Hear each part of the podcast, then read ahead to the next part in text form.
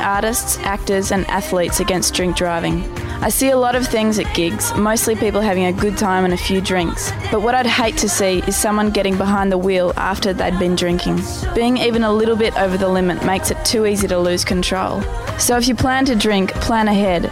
Arrange a designated driver who won't drink. Remember, music lives and you should too. No business wants to throw money away. But did you know sending resources to landfill can be more expensive than recycling them? Planet Ark's free business recycling service can kickstart your workplace recycling journey, help you find the right recycling solutions, and give you a competitive edge. Join the 1 million Australians using business recycling to keep valuable resources in circulation. Visit businessrecycling.com.au. It's just good business. There are plenty of classic hits radio stations, but this is where GoRadio.live is different. We unashamedly select the best music from our chosen era. We develop programs that provide the music with minimal interruption. For many hours of the day, you won't hear any announcers, just great music and the occasional station ID. We let the music play through until the end, no crossfades, and no announcers talking over the start and end of tracks. We think you're going to love GoRadio.live, radio as it should be. Check it out at www.goradio.live or download the free app from Google Play or the App Store. We are the Australian Literacy and Numeracy Foundation, striving to empower our most marginalised communities through literacy and education. Literacy is having a voice. Literacy is opportunity. Literacy is dreaming big. Literacy is freedom. Today, you can help end inequality and give every child access to our life changing and proven literacy programs. Your support is vital. Donate now at alnf.org. Winter has really set in. Time for hot drinks, warm soups, a relaxing bath, and cranking up the heater. Did you know that all these things present a burn hazard for children? In fact, 79% of burns happen in the home. Visit kidsafe.com.au to download the free burn safety checklist and get some essential tips for keeping kids safe in your home. And remember, when a burn occurs, apply cool running water for at least 20 minutes. No oil, butter, ointments, or ice. Always seek medical advice if the burn is larger than 3 centimetres. Been playing for a while. Sweet kicks. Cause footy makes you smile. Sweet kicks football. If you're getting ready for the trials, gotta go the extra mile. Sweet kicks football. Not always hearing that sweet sound when you kick the ball? Need to develop your footwork or explosive speed? Want to take the next step in your footy career? Then you need Sweet Kicks. More info on our Facebook page or go to our website sweetkicksfootballacademy.com.au. Gotta go the extra mile. Sweet kicks football. The Smith family have been helping disadvantaged Australian children for decades. Today, we focus on helping children break the cycle of disadvantage by supporting them to get the most out of their education. But right now, one in six Australian children are living in poverty and don't have what they need for school. These kids need a hand up, not a handout. You can help them get the school essentials they need to fit in and the extra learning support to keep up. Please sponsor an Australian child today. Search the Smith family. If you've had something stolen, or if you've had property damaged, you need the police, not the sirens. If you've lost something or found something valuable, or if you want to register a party or let us know you're going away on holiday, you need the police, not the sirens. When you need the police, but not the sirens, you can now report these incidents online at police.vic.gov.au or call 131 444. Authorised by the Victorian Government, Melbourne.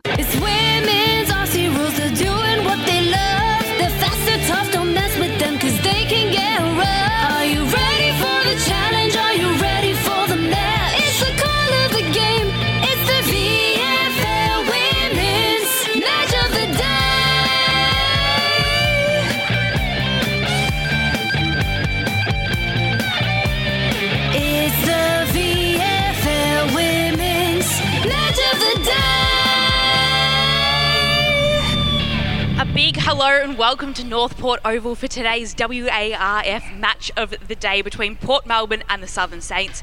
It's the second place Borough coming up against the Southern Saints that have a little bit of work to do to make sure they can ensure they have a spot in the finals come that time of the season. I'm Lauren Borden and I'll be your host and play by play caller today. Also joining me in the commentary box in this fine grandstand here is Neil Butler, who will be on play by play as well. Neil, how are you? Doing very well, thank you, Lauren, and good to be here. I've got to say, I was doing this most weeks for the last three years and probably seven years, and it's been a while. Last time I was uh, at a game of footy, it was um, horizontal rain at Deakin.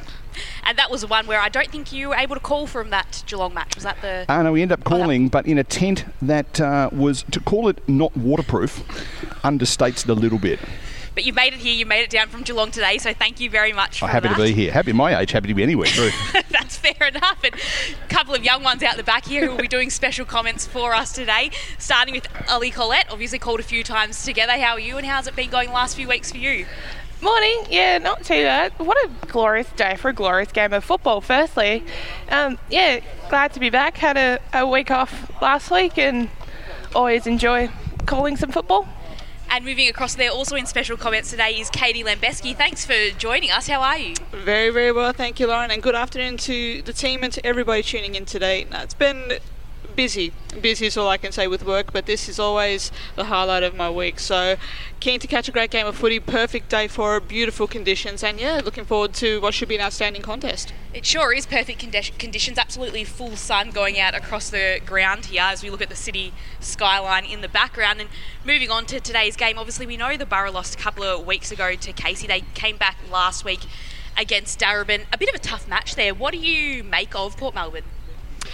Impressive. Impressive is the only way I think you can describe them. Um, look, a minor, I would say a minor hiccup in their loss to Casey Demons about a fortnight ago, and um, they were challenged last week. They were challenged last week in a big way by the Falcons at uh, Bill Lawry Oval, but they were able to rally, and that's always an important sign. It's always something that you you know, you look at it a premiership contender, championship contender, like they surely are. So, look, I favour them today, just quietly on home on their home deck. But um, I think they're going to have their hands full today as well with the Southern Saints. Just quietly, I think you're coming out over the boombox here, but uh, it's all right. It's the home side, so I think everyone will be happy with that. And Ali, what about the Southern Saints? Do you think they can match it with Port Melbourne today?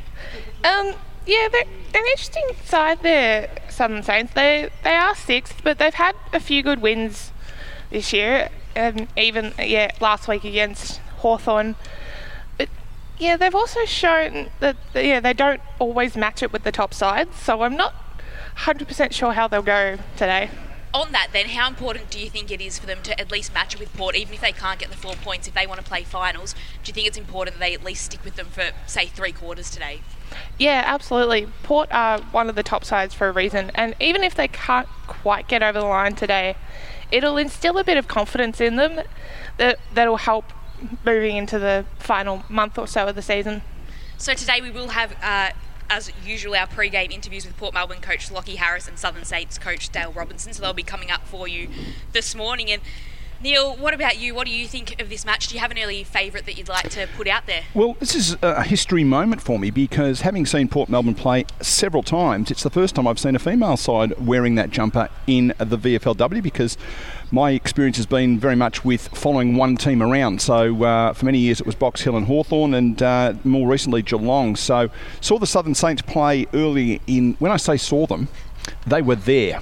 Um, we believe they were there. Horizontal rain literally meant once it got past the centre, the best we could do was that's a mark to Geelong, that's a mark to the Saints. So that particular day, I think there was a soccer game going on at the next ground, and they they scored more games in the soccer match than they did in ours. It was a two goal to one game. So hard to, to, to, to read the form, but uh, I think the, the port side are certainly um, looking the goods at the minute, and I'm probably favouring them. Uh, n- here's a rule: if you you know if you're watching Port Melbourne, never pick against Port Melbourne at Port Melbourne is my rule of thumb. I've done that's I've learned that one over the years. Bit of home ground advantage. Very there. much so.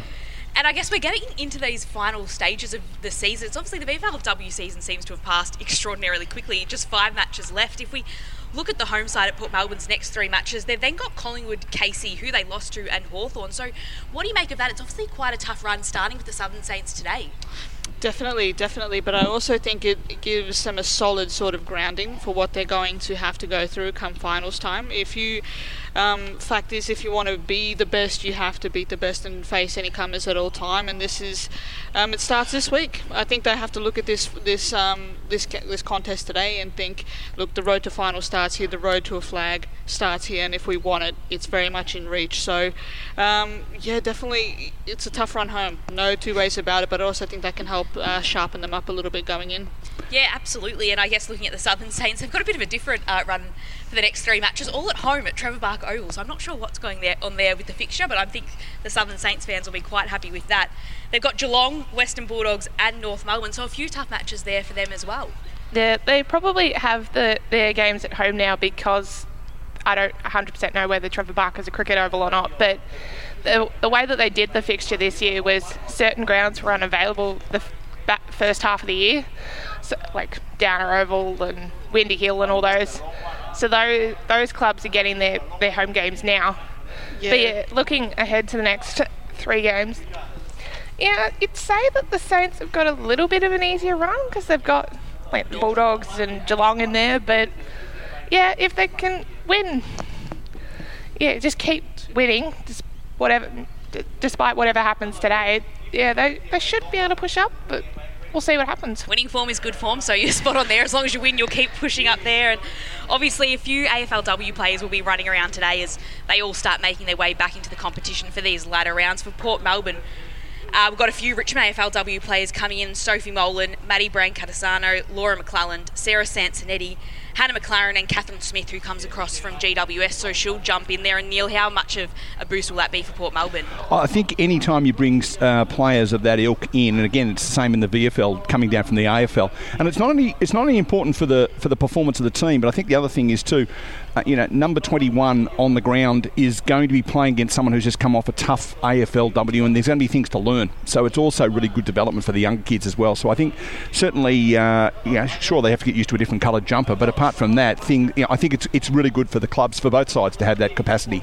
And I guess you see it's a long wait between seasons if you are an AFLW player and you don't come back and play VFLW. So we'll see, particularly in the Southern Saints lineup, also a few AFLW players and particularly a few young ones coming back in. So Alice Burke will be playing today, Talia Meyer, Hannah Priest, and Renee Saulitis. So a bit of class and a bit of young, um, young rejuvenation to come in there. What do you expect from them? And do you think that just a little bit of youth will help them out a little bit, youth, but at a very elite level? You can always back in youth. You can always back in people with something to to prove. You know, just that energy that they that they bring, and there's just no no fear, which is what you want. It, which is what you want sometimes in in footy. You just want to go full bore at it and uh, see where it takes you. And more often than not, you get that from young players. So. Yeah, definitely. I think the Saints play an, an, ex, an exciting attacking brand of footy, and they've backed themselves into try run and run and run Port Melbourne off their legs today. But um, they've got their work cut out from this. Uh, that's to be absolutely sure. Yeah, I agree with that. I think a bit of youth can help in that at- attacking um, method, as you mentioned, just a little bit fearless, you know, nothing stopping them. They've got nothing to lose. So that's probably what we are looking to see out of today. You mentioned that they've got a few young uh, players and they'll be looking to attack it. Is there anyone that particularly catches your eye as one you're looking out for? Um, look, honestly, I think you have to say probably someone like Alice Burke, um, just someone who um, can dominate games, can dominate games, and someone who has, you know, set themselves up very well at AFLW level. So, yeah, definitely someone to keep an eye on for sure. Yeah, so Alice Burke should be the number 52 jumper for the Southern Saints today. And what about you, Ali? Is there someone from the Saints that maybe you're just looking at to either lift or just keep continuing their fantastic form? Um, that's actually a good question because I haven't um, haven't seen the Saints for a few weeks now, so yeah, I haven't been able to keep up on how they've all been going, so to speak. But I guess maybe someone like like Atara Bahana, who's been in the system a couple of years now, is captain, and yeah, needs to needs to show her experience and try and lift that Saints side today. She's got 10 goals, I think, already this season, so she's uh, on equal peaking there with uh, Sophie Locke from the opposition side today. So they're up there in, I think, the top five goal kickers in the league at the moment. So hopefully she gets a few on for the Saints uh, that might help them to victory. And what about you, Neil? Do you look down that Southern Saints list and see anyone that catches your eye? Well, I saw Alexandra Hines play a game at Geelong earlier in the year, as I've already indicated. The weather was inclement, uh, but she was uh, really, really good uh, in conditions that didn't favour her, and uh, yet she was the one that seemingly stood up for most of the day and kept the, the, the Saints in it. Keen to see her. Also, um, keen to see uh, the Burks playing. Um, obviously, they've got relatives that were reasonable footballers, so Just reasonable.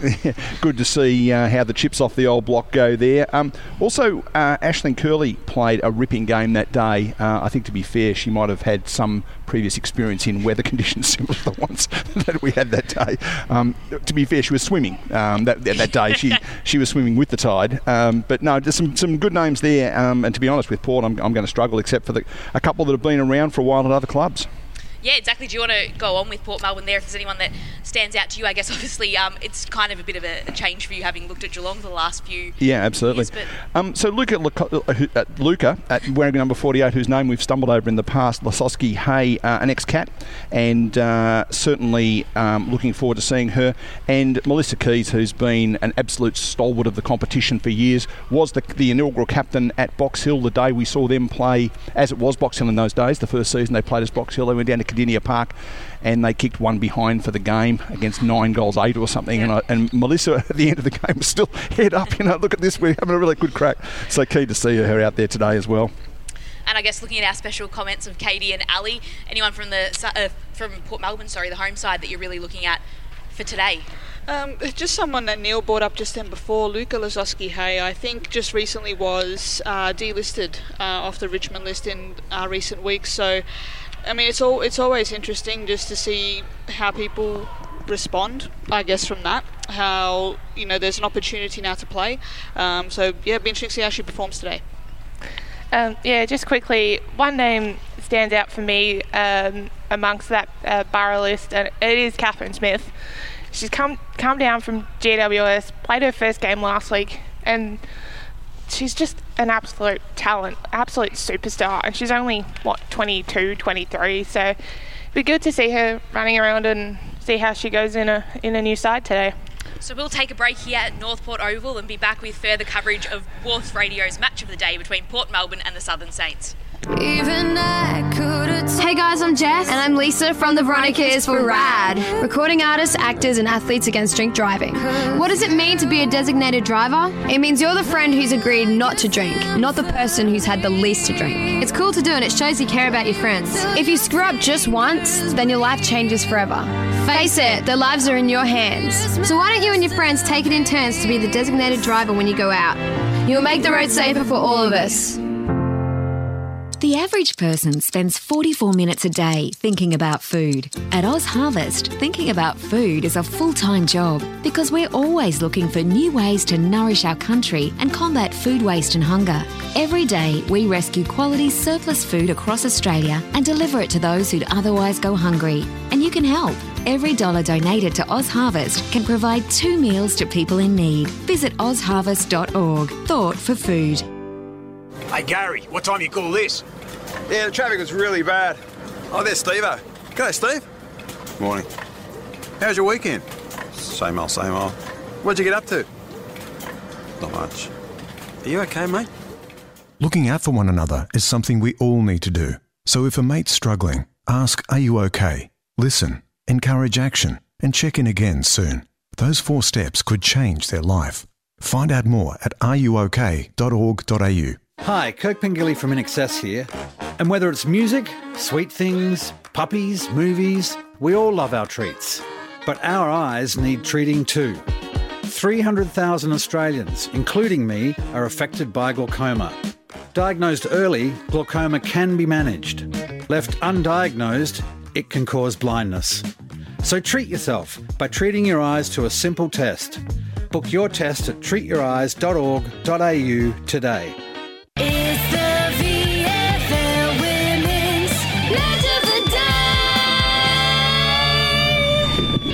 Welcome back to WARF Radio and the VFLW match of the day between the second place Port Melbourne and the sixth place Southern Saints. Very shortly, we'll have an interview with Port Melbourne coach Lockie Harris and we'll chat to him about today's match as we look out over the ground, sun shining, and a beautiful day here for footy, if not quite warm, potentially for an autumn day. So now we'll head across and have a chat to Port Melbourne coach Lockie Harris. Lockie, thanks for joining us. No, thank you very much. Appreciate having me. Um, if we can just look back at last week quickly, obviously you were quite tested against Darebin, and at halftime it was looking like the match could go either way. What did you take out of that match? Yeah, Darebin were really good last week. Um, so really asked the girls to be brave and try a few new things. Um, I think we had on reflection eight, you know, inside 50 kick that missed the target by 10 centimetres or so. But you know, full credit to Darebin, they really tested us. It's good to get over the line and yeah, be challenged. Thank you so, so much for your time today, Lockie. Um, very much appreciated. Uh, looking at uh, head to today's game, more of a tactical sense, with, with the Southern Saints playing a bit more of a fast attacking brand of footy, looking to run, run, and run as much as possible. Um, do you feel like there's something to exploit there going the other way, there's to use that sort of space that they may open up with their sort of attacking style? Yeah, you know, we spoke to our girls about really making sure they do their hard work early. Um, you know, get goal side bumped up to stop that, you know, fast flowing footy over the back. Um, but conversely, you know, it's going to be about our youth going forward and giving our forwards the best opportunity. So we've done a fair bit of work on that during the week and um, hope to give the likes of Cleo and Em Harley and, you know, good one-on-one opportunities and open space if they want to exit out. Last week you had a bit of a bit of a star debutante in Cat Smith. What what has she brought to your side, and what can we expect from her today? Yeah, Kat's been great. She's got a number of um, really close friends within our group. She's you know, what brought, brought her to us, but um, you know her development up at the Giants, you know, as a, a mid who, who went forward to the AFLW season, but you know brings to us real flexibility where she can play down back and control the game. And, um, you know, the standards she just brings to our girls as well as the Richmond girls just gives another look at uh, what it takes to be an AFLW footballer. It's been really promising. Lockie, it's uh, it's Neil Butler up here, and just um, looking at the fact that there's an injection of AFLW players into both sides. What does that do for your game plan and, and the ability to you know bring what they know to the game? Yeah, hundred percent, Neil. It's one of those really things we've been working closely with Richmond on um, around having a, a similar style to what they want to achieve at an AFLW level, and you know educating our girls. So the Richmond girls have been training with us for a number of weeks now, so uh, we're trialling a few things and, and getting the connections probably the biggest important thing between our VFLW players and the AFLW girls that are coming back in. So, um, yeah, over the last couple of weeks we've had a few more come back and it's really lifted the energy and the standard training, which you know, our VFL listed girls are really benefiting from. And just broadly, how have you seen the alignment going and just having that kind of experience of AFLW players rotating through, but as well from a coaching perspective, you've also got you've also got other people to draw on. Yeah, it's fantastic. So we've got the likes of uh, Alana Woodward, um, who uh, isn't playing at the moment, but she's kind of running our bench. Um, so from an AFLW point of view, and um, that's been fantastic. And even the Richmond girls that aren't playing are you know taking on roles as you know stats and water carriers. And I think you'll see Ellie McKenzie out there running water today, but that's helping us. Um, as Alice Edmonds walks in waving, um, but that helps us kind of educate the girls across each line uh, what they can see, and you know, helping me and the other assistant coaches look at it from a different point of view. Lockie, just with the, I guess, not getting too too far ahead uh, of yourself in terms of the coming weeks, but there are some massive games coming up within the next couple of weeks and then into finals. So, I mean, how, how much does that sort of alter preparations, if, if, if, at all? Does it more factor into just going forward in terms of selections, ta- tactically, that sort of thing, given the next few weeks? Uh, not necessarily. We've got a, know, a really good, I guess, layered approach to what we want to be looking at in terms of player availability from an AFLW sense of the coming weeks.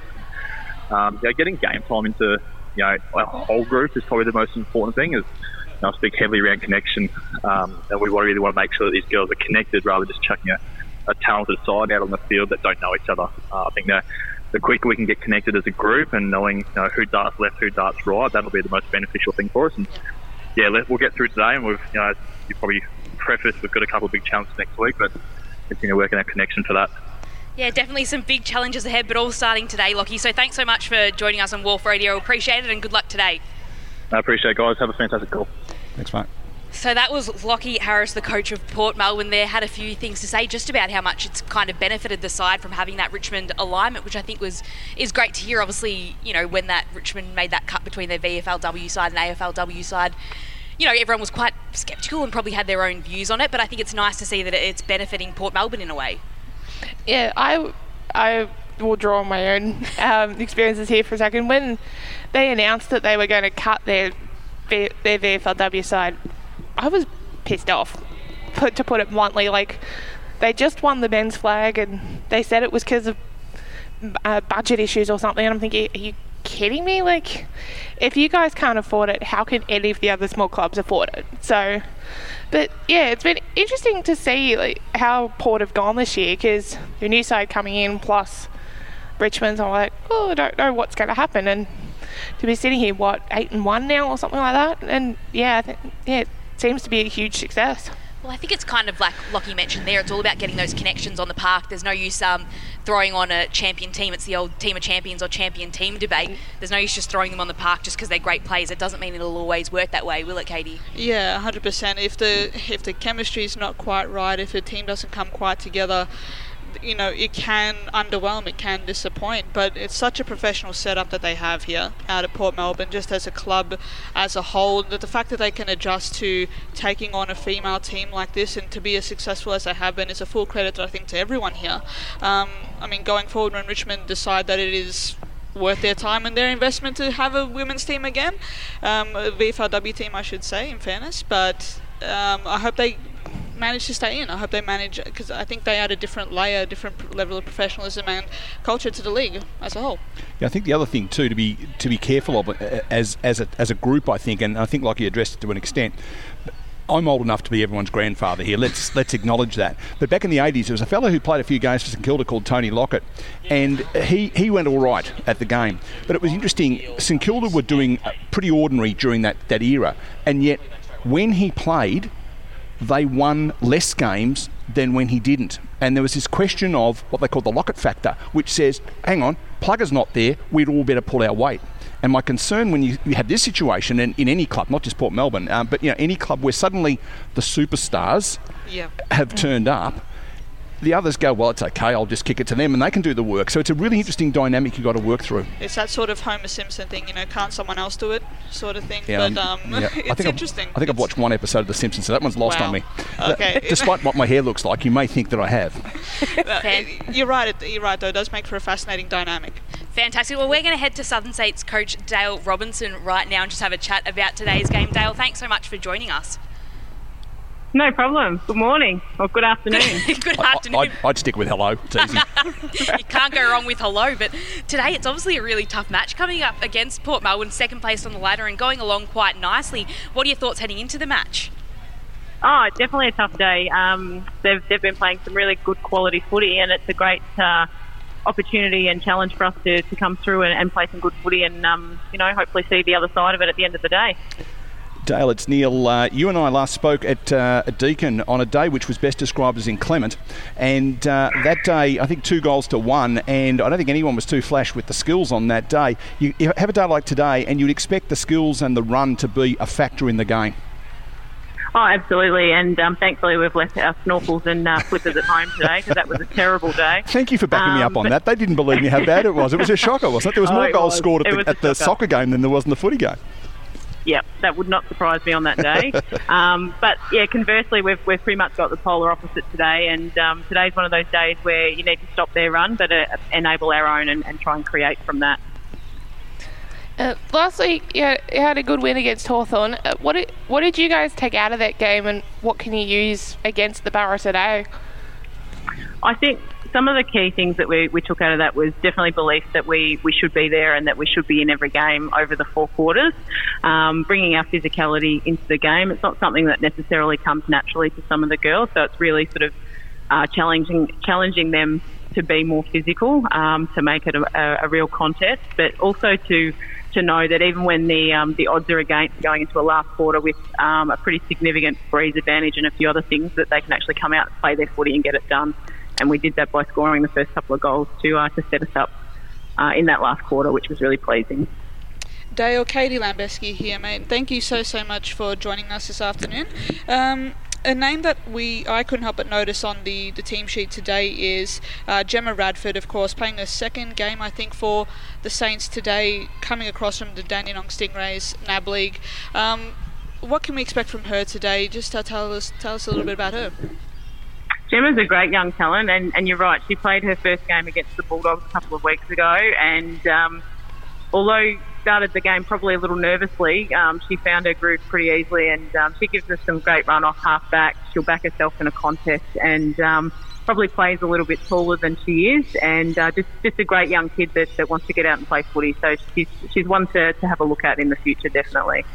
Yeah, and you mentioned physicality there and just kind of trying to bring it into the game today. What can you do to instill that? Obviously, for some players, it's more natural than others. How do you instill that kind of during training and during the week? Oh, it's about a mindset of going and, and uh, starting to make the, the opposition uncomfortable. So you've got to get out, throw some arm bars in, and, and, and get physical from the start in terms of, of going up to your opponent and actually engaging. So, you know, there's, there's some players that would quite happily go and just stand next to them and not have to, to sort of bring that physical side into it, but we're asking them to do take that one step further and, and bring that in, even if it's not a natural part of their game. So the other thing too, Dale, uh, just looking at the ladder, you guys are obviously the one that's the most susceptible to not making the six at the end of the season.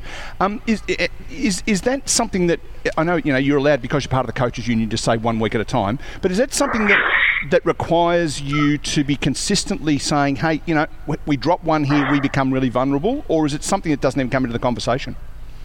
No, we have actually started using that word of finals in the last couple of weeks because it is an expectation and it is a a goal um, of the whole group, and um, you know they're they're proving with their footy over the last few weeks that it's something that they really want, and the controls in their hands to go out and execute on game day. So we do use that as a little bit of a driver because it is something that they really want to do at the end of the year. Fantastic. Well, Dale, thanks for joining us. We hope that you can get the win today and then finals footy actually becomes a little bit more of a reality and one step closer. So thank you very much and good luck today. Thanks, team. Have a great call. So that was Southern Saints coach Dale Robinson there just having a chat about her side and how they've started using the F word, the finals word, and really starting to move towards that. So, because there's that thing that uh, that says you know that, that if you look at the ladder for those who haven't got the ladder in front of them, um, Casey Demons in fifth spot are two games plus a whacking great percentage gap, right? So and, and they're, they're but uh, the Saints have only got one game plus a fairly significant uh, percentage over what four more games, five more games. So the others probably can't lose Yeah. the spot, but they can. And there's that whole question of if you lose the game, we might become susceptible, or hey. If we win, we become less susceptible, and, and young minds, you know, that's it's a really difficult one to balance. I would think. I very much like that they don't shy away from it. It's none of that one week at a time sort of I thing. gave her the out. You know what? Go for it. Go Yeah, for absolutely. it. And if you sometimes it's better just to vocalize it and put it out there in the universe, uh, so to speak. But um, look, they're, they're exciting. They're exciting. They definitely they go for it. I liked it the way I like the way that they play. They may at times leave space in behind for other teams to exploit and attack, but I think that comes with time. That just that sort of defensive edge. If you can just go out there, go on a tear, put on a show, and you know what, the results will come in the meantime as long as you stick together and work on it. So, fi- yeah, finals, why not? Finals, why not? And I like that they're putting it out there for sure. Uh, finals are a funny thing because, like, they can be a distraction but also a motivator at the same time. Yeah, because like you look at it and go, oh, you can't look too far ahead. We've still got still got a month and a bit left of footy, but at the same time, where they set at the ladder, they can't you can't help but at least have a little bit in the back of your head going, okay, we have to have to win every game. We we need to make finals because yeah, they they finished minor premiers last season, best I say last year. It's like last year didn't even happen. Um, but yeah, they they probably feel like they they should make finals, and yeah, they probably do deserve to be there. But But we'll I think what this happens. is I think this is the thing. If you were someone like Casey, it would be tempting now to be talking about finals, right? Because Yeah. you're kind of almost certainly going to make it. You know, the Geelongs, the Port Melbournes, uh, the, uh, sorry, the Collingwoods, Port Melbournes, they're definitely going to make it because they Yeah. almost can't fall out. Uh, Geelong and Eston pretty comfortable as are Casey. And they can afford to be saying, well, we can start. We might rest a player because we can play them in the finals. Yeah. Where these guys are, they're not. They- They've Yeah. got to Yeah. keep winning because if they don't, North Melbourne are right behind them, breathing down their neck. Yeah, and with Casey, they've got Williamstown this afternoon, and having a look at both team lists yesterday, let's just say I'm a bit a bit worried for Williamstown, but um, yeah, I mean, it's that sort of situation. Like, I mean, if you motivation's a funny factor. I think if you put if you look too far ahead, I think the other team you're playing like in the next week is like, oh, okay, they think they they think they're better than us. They think Yeah. they're looking past us, and you can put that out there, and it can backfire on you somewhat. Mm. So, if you're going to talk it, you got to walk it as well. I'm sure, and. we'll see if they're, if they're up to that. And don't forget, of course, that Williamstown Casey game tonight is he, he going to be live here on WARF radio, so don't miss that uh, after this game. Certainly, uh, the team are heading down that way to, to do some more uh, some more calling. It is, I think it'll be live on WARF Radio at 6 o'clock for the 7 pm bounce. So we'll have that for you, a bit of a double head header today on WARF Radio. Two matches of the day to coming your way. So we'll just head to a quick break here at North Port Oval and we'll be back with Port Melbourne and the Southern Saints. The average person spends 44 minutes a day thinking about food. At Oz Harvest, thinking about food is a full time job because we're always looking for new ways to nourish our country and combat food waste and hunger. Every day, we rescue quality surplus food across Australia and deliver it to those who'd otherwise go hungry. And you can help. Every dollar donated to Oz Harvest can provide two meals to people in need. Visit ozharvest.org. Thought for food. There are plenty of classic hits radio stations, but this is where GoRadio.live is different. We unashamedly select the best music from our chosen era. We develop programs that provide the music with minimal interruption. For many hours of the day, you won't hear any announcers, just great music and the occasional station ID. We let the music play through until the end, no crossfades, and no announcers talking over the start and end of tracks. We think you're going to love GoRadio.live, radio as it should be. Check it out at www.goradio.live or download the free app from Google Play or the App Store. Yay! They're my grandkids. Gee, they can make some noise. But you know what? It's a beautiful sound because they're alive and having fun. The sound I hate is silence in the pool. When a child drowns, you hear nothing. No splashing, no cries for help. Be vigilant around water. Fence the pool, shut the gate. I teach your kids to swim, it's great. Supervise, watch your mate, and learn how to resuscitate. I'm Laurie Lawrence. Kids Alive, do the five. Draft Central is entering a new era, covering all the state leagues from the VFLW, Sample W, WAFLW, and QAFLW, as well as their primary focus, the NAB League Girls. Draft Central has you covered when it comes to all you need to know about the future stars of the AFL Women's. Draft Central, brought to you by Rookie Me, is now on YouTube, so be sure to subscribe at Draft Central, as well as on our Facebook, Twitter, and Instagram pages at Draft Central Oz.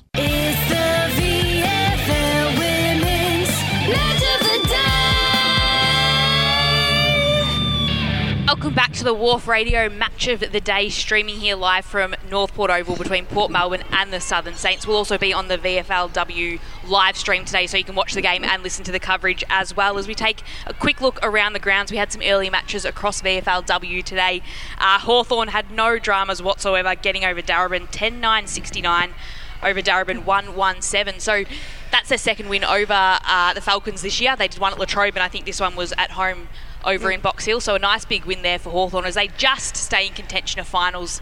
Uh, a little bit, I think they're about six points off the mark at the moment, six points off the Southern Saints, but it keeps them a little bit in there. And I think it's probably we chatted about Southern Saints and what they had to do, but who's going to jump in there and take over them? Uh, North Melbourne's got a bit of an injection of AFLW talent that I think might help them press. But apart from that, I can't see Carlton uh, or Hawthorn jumping in to take that spot.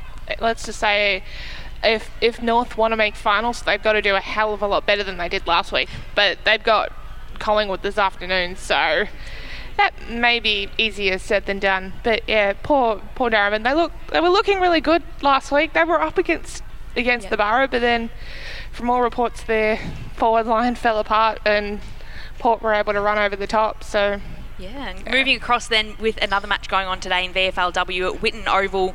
It's the Western Bulldogs taking on Carlton, and it's all square there, 23 points apiece.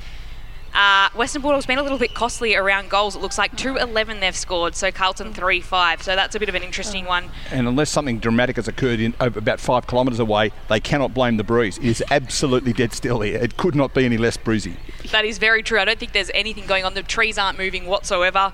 Uh, but then we head up to Geelong, where who knows what the weather conditions are like in Geelong. You left there this morning. What were they looking like, Neil? Uh, very similar to this. Uh, a little bit. I'd say it'd be perfect out there. Out- It's out at Deakin, which is a very exposed oval, as we might have mentioned once or twice already today. But uh, out there today, it would be uh, still. And uh, what have they had? They've had uh, second quarter. So uh, both teams have had a go at one end of the ground. It must have been a really riveting first quarter. yeah, so the current scores as they stand are Geelong 2 4 16, leading the Bombers, no score. yeah, good to see uh, Rocky Cranston getting amongst the goal kickers in potentially her first VFL game of the year, Neil? I think me it if is. I'm Her. I think it is her first game of the year, and the big word going around town is that the two goal kickers in that game are Cranston and O Fuller. Both will be wearing different jumpers next year. Oh, interesting. We're So making a bit, yeah, we're There's- making a bit of news early this week. There's a few few rumours because it Yep. sounds like um, another cat might be heading up the highway as well. But I don't I don't think that will happen because it's a midfielder and Melbourne. The team in question doesn't need any more midfielders, but that's a rant for another day, shall we say? Yeah, I think I think the question that uh, is coming into the minds of some of the players like uh, Rochelle is that uh, you know the Cats look like they're in struggle street at AFL level at the moment, and Yeah. it's a long way back. If you look at, I mean, their two best young midfielders, Olivia Fuller and uh, Nina Morrison, uh, have got two good legs between them at the moment. So you know th- th- that that hasn't helped them at all. But I suspect I, I, Rocky just hasn't been uh, the same Rocky as we've got to know over the years in the last 12 months or so. So you just see where she ends up. Olivia won't play next year anyway. She's on a knee. I've I've got to ask, why haven't Geelong gotten rid of their coach yet? Like, Why haven't they what? got rid of their coach yet? Uh, well, they did get rid of their VFLW coach.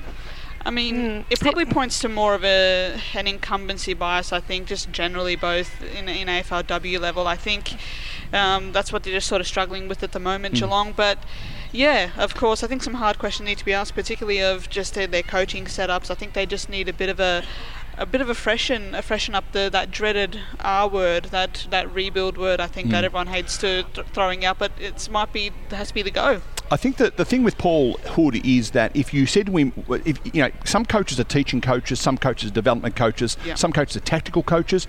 My take on him is he's very much a development coach, and given where the AFLW squad is now, you got to remember if you look at the team that they who was missing this year from their AFLW side, they lost Mel Hickey. Um, Rochelle Cranston was out injured for some of the games. Uh, they they lost Nina Morrison, their best forward. Kate Darcy and Anna Teague, who were their two most experienced forward players, have now both had beautiful children, but that doesn't help their forward line. Um, and so, you know, it, it's it, they had a lot of experience go out of that side, and they were replaced with some players that were young kids coming through who are going to be great, but just aren't quite there yet. And I think that's where Hoodie has got his advantage.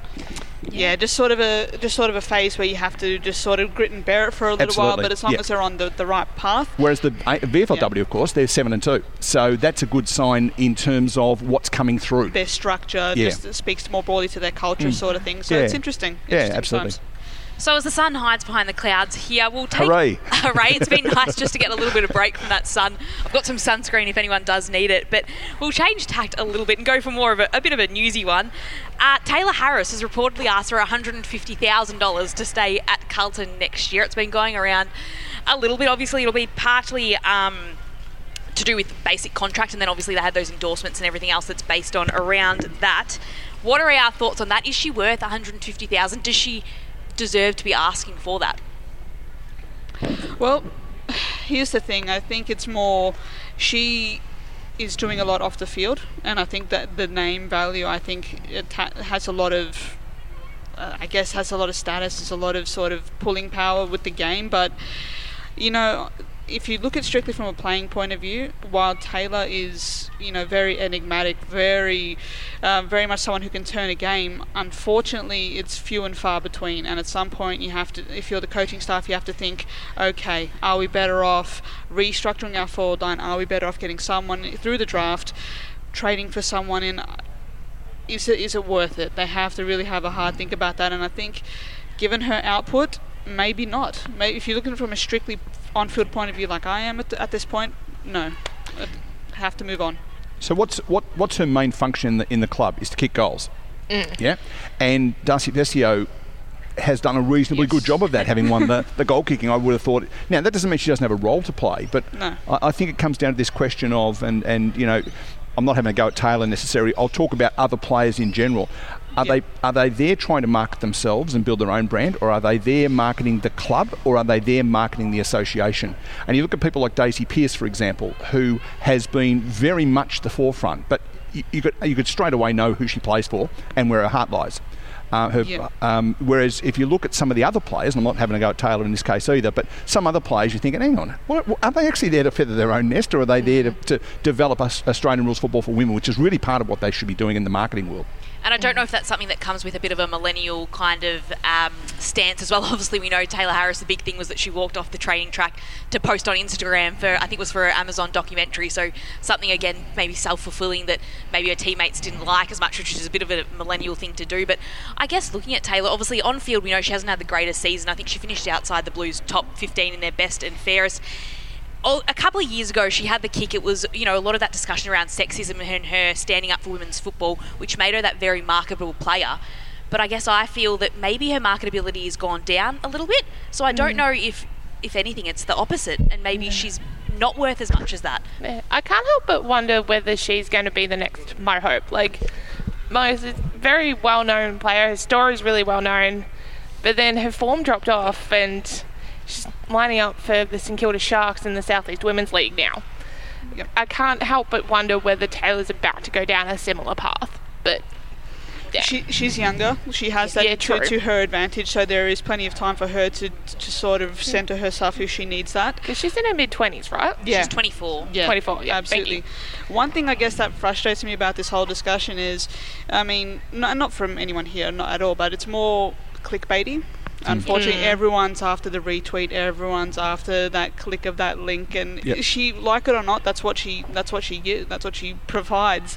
So of course, it makes a lot of sense for her to, you know, for these news outlets who want the clickbait to throw her name out there. And of course, people with the usual sexist shit you see on social media. Sorry about the language, but Social call- media? Call it for what it is, you know. It's not bad language. no, but I think the other thing too that comes to my mind is I, I would like to consider myself as as both a supporter and advocate for women's football. That's Yep. sort of what I do. So I would have a, probably a higher level of interest in AFLW football than most football watchers. I, I don't think that's unfair. Now, if you said to me, what's Taylor Harris done in the last three years? She's done a Colgate ad that gets shoved down your throat, no pun intended, every ad break when you're watching Fox Footy. She's clearly done the, the statue thing and the and the, the whole NAB association. Yep. If you had told me that she'd played for Collingwood this year instead of Carlton, I, I wouldn't have been surprised. Now I tend to watch Brisbane Lions games. That's the one I focus on. Yep. If you if you think about Mo Hope is the one that you brought up, Elise. You know, what what's she been up to? Well, I know she did that special K ad. Now that to mm. me doesn't ring true with what we should be doing. Whereas if you look at someone, and I'm I'll, I'll openly admit my bias here. If you're looking at someone like Kate Lutkins, mm. absolute superstar of the game. And you don't hear anything about her because she isn't doing that marketing stuff. That's the sort of thing that I think maybe that's where the Taylor Harris thing is going. That it's in fact about promoting her more so than Carlton, more so than the, the league. More broadly, perhaps we wouldn't be having this discussion if you, you know, paid players more as a whole. Correct. You know, you know what? It's sometimes I don't mind players being selfish because the fact of the matter is, you this is not a long career that you have, and you in some instances Mm. you're very lucky to have it. So get the absolute most while you can out of it. So in terms of Taylor's perspective, I can get it, I can Mm. understand it, but. It's um, unfortunately it's a bit more of a broader and a bit a more nuanced discussion, which requires a lot more, a lot more time. And I look forward to hopefully fleshing that out one time. Oh, absolutely. Because I think if you were to put the foot, boot on the other foot and change to the other league that plays with AFL written in it, if you heard of a player screaming out for $150,000 a year, we'd say, which draft were you rookied in? You know, so that in itself underlines something in terms of where the, the, the misappropriation of, uh, of that level is. But uh, yeah, Yep. And I guess it is like you mentioned, obviously Taylor Harris, but we do see, even though we do see her on ads, and you might go, "Oh, which club does she play for?" In a way, there's a lot of people who don't watch AFLW, but will go, "Taylor Harris, I know she plays footy," Yeah. and so Mm. she Yep. is aligned in that way. And I think that was something that Eddie McGuire was actually chatting about and saying that the AFL should chip in to pay the money that keeps her at Carlton, which I think sets a very dangerous precedent if you're getting, you know, 50 grand chipped in from the AFL. Yeah. or, or say to every club, here is $100,000 that goes to a player. And their specific role is to market our, our, our league, not your club, our league. Mm. And you could pick a player in each club and do that. and they become almost an employee of the AFL yeah, absolutely. in a way. Well, that's exactly what they did with Gary Ablett. He could play, clearly, but when he went to the Gold Coast, that was why he was up there. That's mm. why Leigh Matthews was dragged up to Brisbane to coach. That's why Kevin Sheedy was the first coach of Greater Western Sydney. It's all about putting a brand out there. I get that, but the, they're, they're not marketing their club, they're marketing the league. Yeah, and I guess also looking at that, you look at kind of Buddy Franklin moving up to Sydney, and obviously he was on this huge deal of nine years uh, for $10 million, something stupid, and then he's been injured and he's barely played. They haven't won a premiership, but then you go, yeah, but did you bring that marketability up there? Yep. And you'd probably argue he did. So um, I guess that was obviously a long-term deal. There was another one. Christian Petracca got his uh, seven-year deal.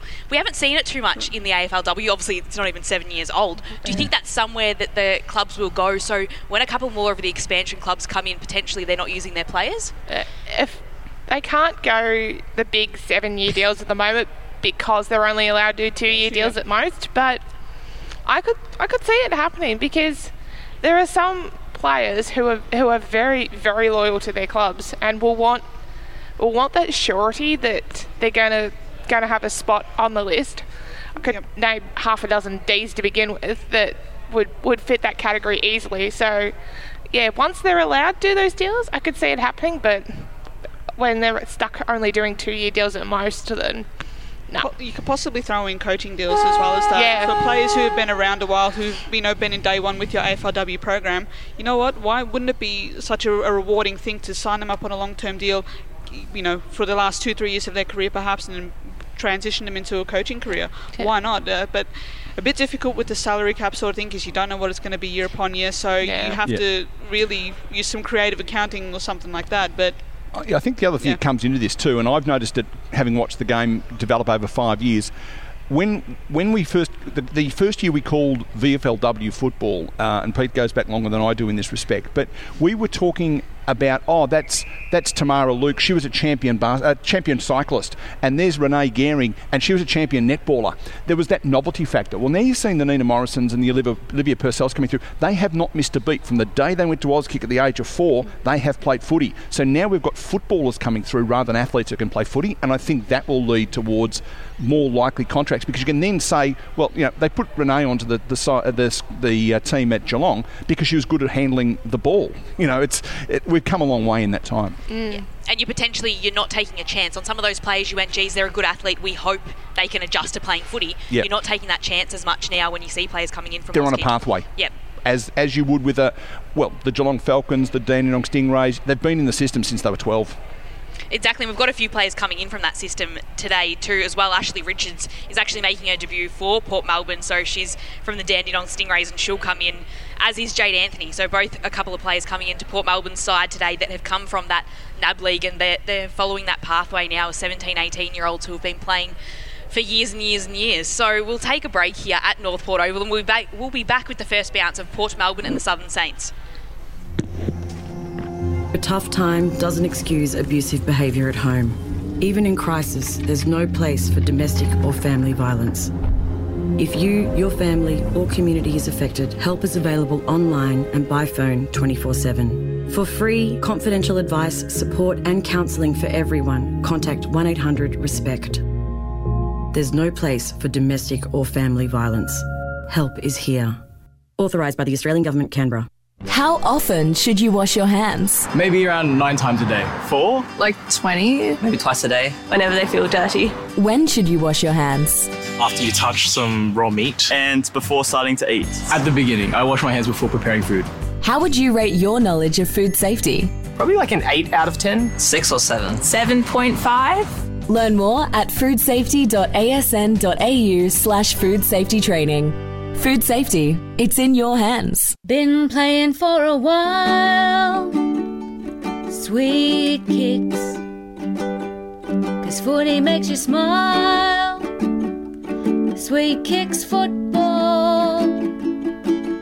If you're getting ready for the trials, gotta go the extra mile.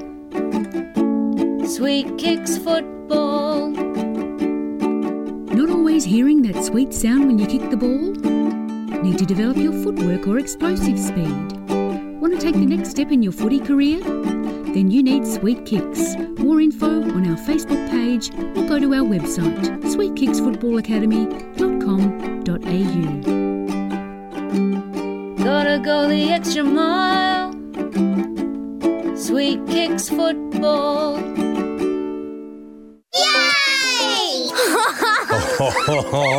They're my grandkids. Gee, they can make some noise. But you know what? It's a beautiful sound because they're alive and having fun. The sound I hate is silence in the pool. When a child drowns, you hear nothing. No splashing, no cries for help. Be vigilant around water. Fence the pool, shut the gate. I teach your kids to swim, it's great. Supervise, watch your mate, and learn how to resuscitate. I'm Laurie Lawrence. Kids Alive, do the five. It's Anna Meares winning gold. Hey, I'm Anna Meares. Winning gold at the Olympics was an incredible feeling, and having my biggest rival, who I'd just beaten, right up next to me and lift my hand in victory topped off an amazing moment. We'd had our fair share of clashes over the years, but in the end, we both respected each other, and that's what really counts in sport. Be gracious in victory and in defeat. To keep your sport inclusive, safe, and fair, go to playbytherules.net.au. Elder abuse can take many forms. Financial abuse is the most common. He said, Mum, I- I'll get the money for you. I gave him my card. He's my son. And then I got a call from the bank manager. I never expected this from my daughter. If I don't change my will, I can't see the grandkids again. For free confidential support, call 1 800 Elder Help. That's 1 800 353 374. The average person spends 44 minutes a day thinking about food. At Oz Harvest, thinking about food is a full time job because we're always looking for new ways to nourish our country and combat food waste and hunger. Every day, we rescue quality surplus food across Australia and deliver it to those who'd otherwise go hungry. And you can help. Every dollar donated to Oz Harvest can provide two meals to people in need. Visit ozharvest.org. Thought for food. No business wants to throw money away. But did you know sending resources to landfill can be more expensive than recycling them? Planet Ark's free business recycling service can kickstart your workplace recycling journey, help you find the right recycling solutions, and give you a competitive edge. Join the 1 million Australians using business recycling to keep valuable resources in circulation. Visit businessrecycling.com.au. It's just good business.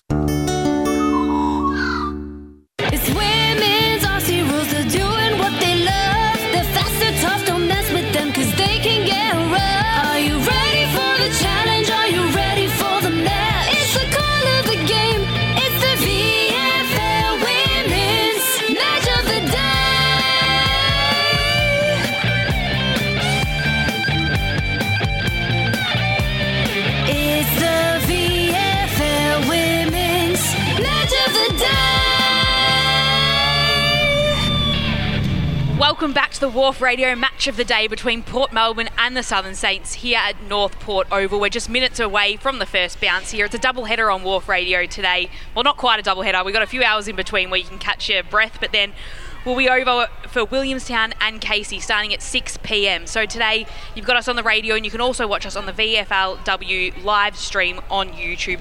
I'm Lauren Borden. Joining me in the commentary box is Neil Butler, Katie Lambesky, and Elise Collette. Just a few minutes to go until the first bounce here. We mentioned them a little bit earlier in the match, but we'll go quickly round round the booth or round the outside booth and take some tips. I got to go with the home side today. I think they're just well placed. They they look well drilled. They look ready, and they they have their eyes on finals as well today. So they should get it done by about three or four goals. I think. Um, yeah, from what I've seen from both sides this year, despite the few stumbles that the Borough have had the last couple of weeks, I think they should be able to do it by, yeah, probably about three goals. I heard a radio program this morning where the guy said three times, "I think North, North Shore will win, but I'll I'll tip Corio." Um, I'm not sure why. So I might say Port Melbourne will win, but I'll tip the Saints. That way, someone's tipping the Saints. I think you always feel like there has to be a little bit of balance. So if you didn't do it, I was going to say the Saints as Yeah. well. But I think Port Melbourne are quite well drilled and they've got Yeah. some nice systems in place there. So they should be able to get over the line. They probably need to be getting over the line, especially when they're the ones that they aren't shirking around the finals question. They should be there deep come late June, I guess, will be when our finals will start in the VFLW. Can I get controversial? Absolutely, you've got about a minute to do it. I've been to this ground, I reckon, 20 times, and every time, just as we're about to start, they fire up that barbecue directly underneath us, and all you want is a, is a Borough burger. Uh, Take a look at yourselves. Would you want to stick it over there where there isn't anybody? It does. It smells like a Bunnings warehouse sausage right now from where we're sitting. It's absolutely outstanding. But I think it's been because the crowd's picked up. About 15 minutes ago, we mentioned there might have been about 25 people. we were going to give here. out names and addresses, weren't we? we sure were. And in the last about four minutes, the barbecue's fired up and everyone's waltzed in here, which is great to see. And they're all sitting around the white picket fence here at North Port Oval and in the lovely grandstand here. So we're just a minute away from the first bounce. Teams coming out of their huddle here. Southern Saints are just moving into position now. We- while Port Melbourne will take a little bit longer. We have a final score in the Bulldogs versus Carlton game if you would like that. Um, Bulldogs 4 14 38 have defeated Carlton 3 goals 6 24. Massive, massive result in the context of the season. Both sides looking at uh, finals very much so, and I think could be uh, a telling result uh, when all said and done. And uh, at down at uh, Deakin University, Geelong 2 5 17, leading Essendon two behind. I believe that to be half time. Just going back to that Bulldogs game quickly. What, what was the score? There something like 14 behind. 4 14, yeah. Jeez, yeah. Sean Kavanagh and his coaching staff will not be happy with that. Maybe, So- th- maybe they didn't tell them that's the two big ones in the middle. That's what I've always. There's always an understanding that people knew that those burgers. Seriously, Pete, can you go and do something about that? that is unbelievable. Well, he'll keep thinking about the burgers and about the barbecue, but it'll be Neil Butler to take you for, through for the very first bounce here today on WARF Radio's Match of the Day, Port Melbourne v Southern Saints. The burgers are better at Port Melbourne. So we've got the two number 16s lining up against each other, Elizabeth Wilson and uh, Alexandra Hines. So I'm tipping number 16 will get the tap down when we get started. Beautiful day, dead still, no wind advantage at all. Um, one of the great things about calling uh, women's football is often the hair points in the direction to show you where the breeze is. There's nothing happening. Umpire looks over his shoulder. He's got his ball in the air and up it goes.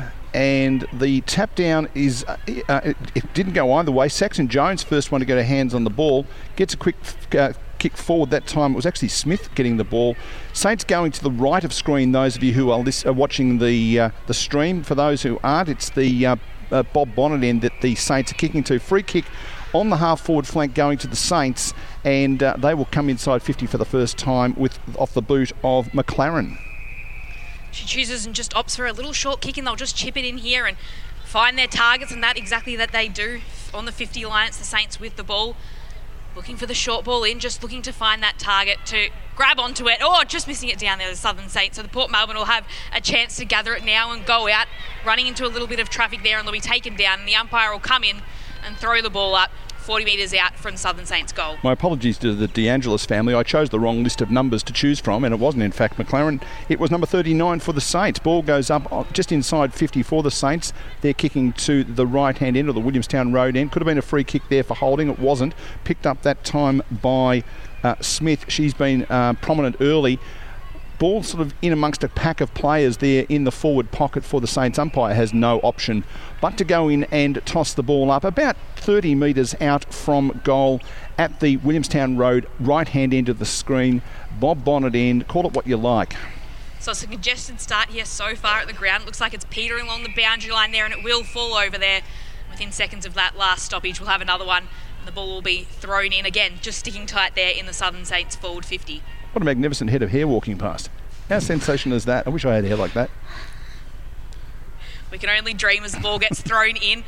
Up it goes, tap goes down again. It's the Saints, but Port Melbourne able to just grab it out there and they'll exit their danger zone and switch to the opposite side of the ground. Running in to just collect it and juggle it around there is Sophie Locke. She couldn't quite hold on to it, but her teammate comes in and helps her out in Lesosky Hay. She gets it around, but again, it's the Saints who are just locking this down a little bit. Nice kick from uh, going into the forward 50 there. Go and say who was it? Go running on. onto the knees. We don't have a number one on our team sheet, so we'll find that one out at quarter time and see if we can find out who's got the number one jumper on there for the Southern Saints.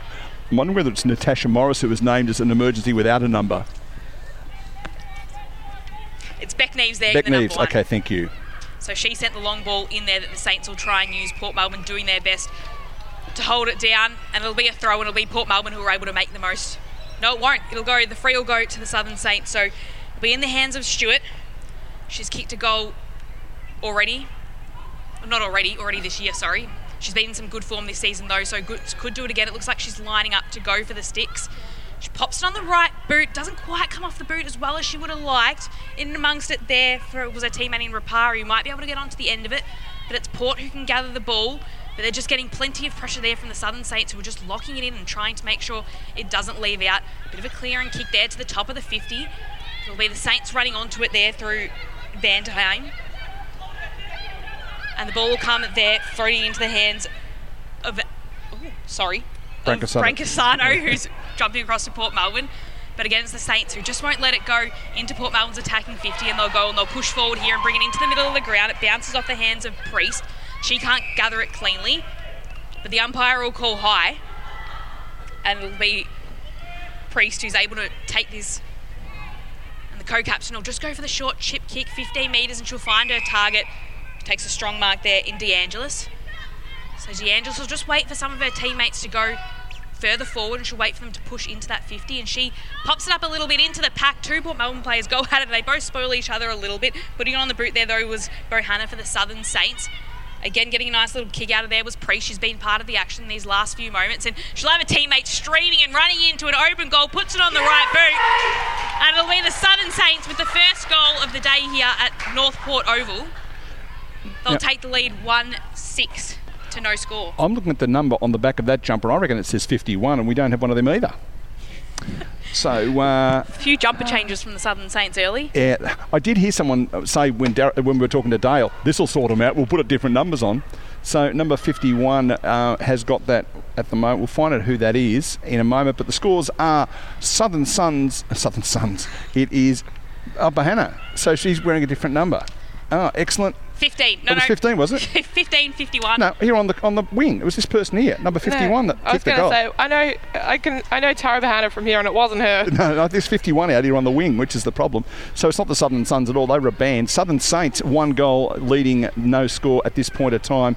We've played a couple of minutes into the into the first quarter. Ball has gone forward a little for the Saints, but the umpire is doing his dance. The ball is spilled out, coming out the other side with it.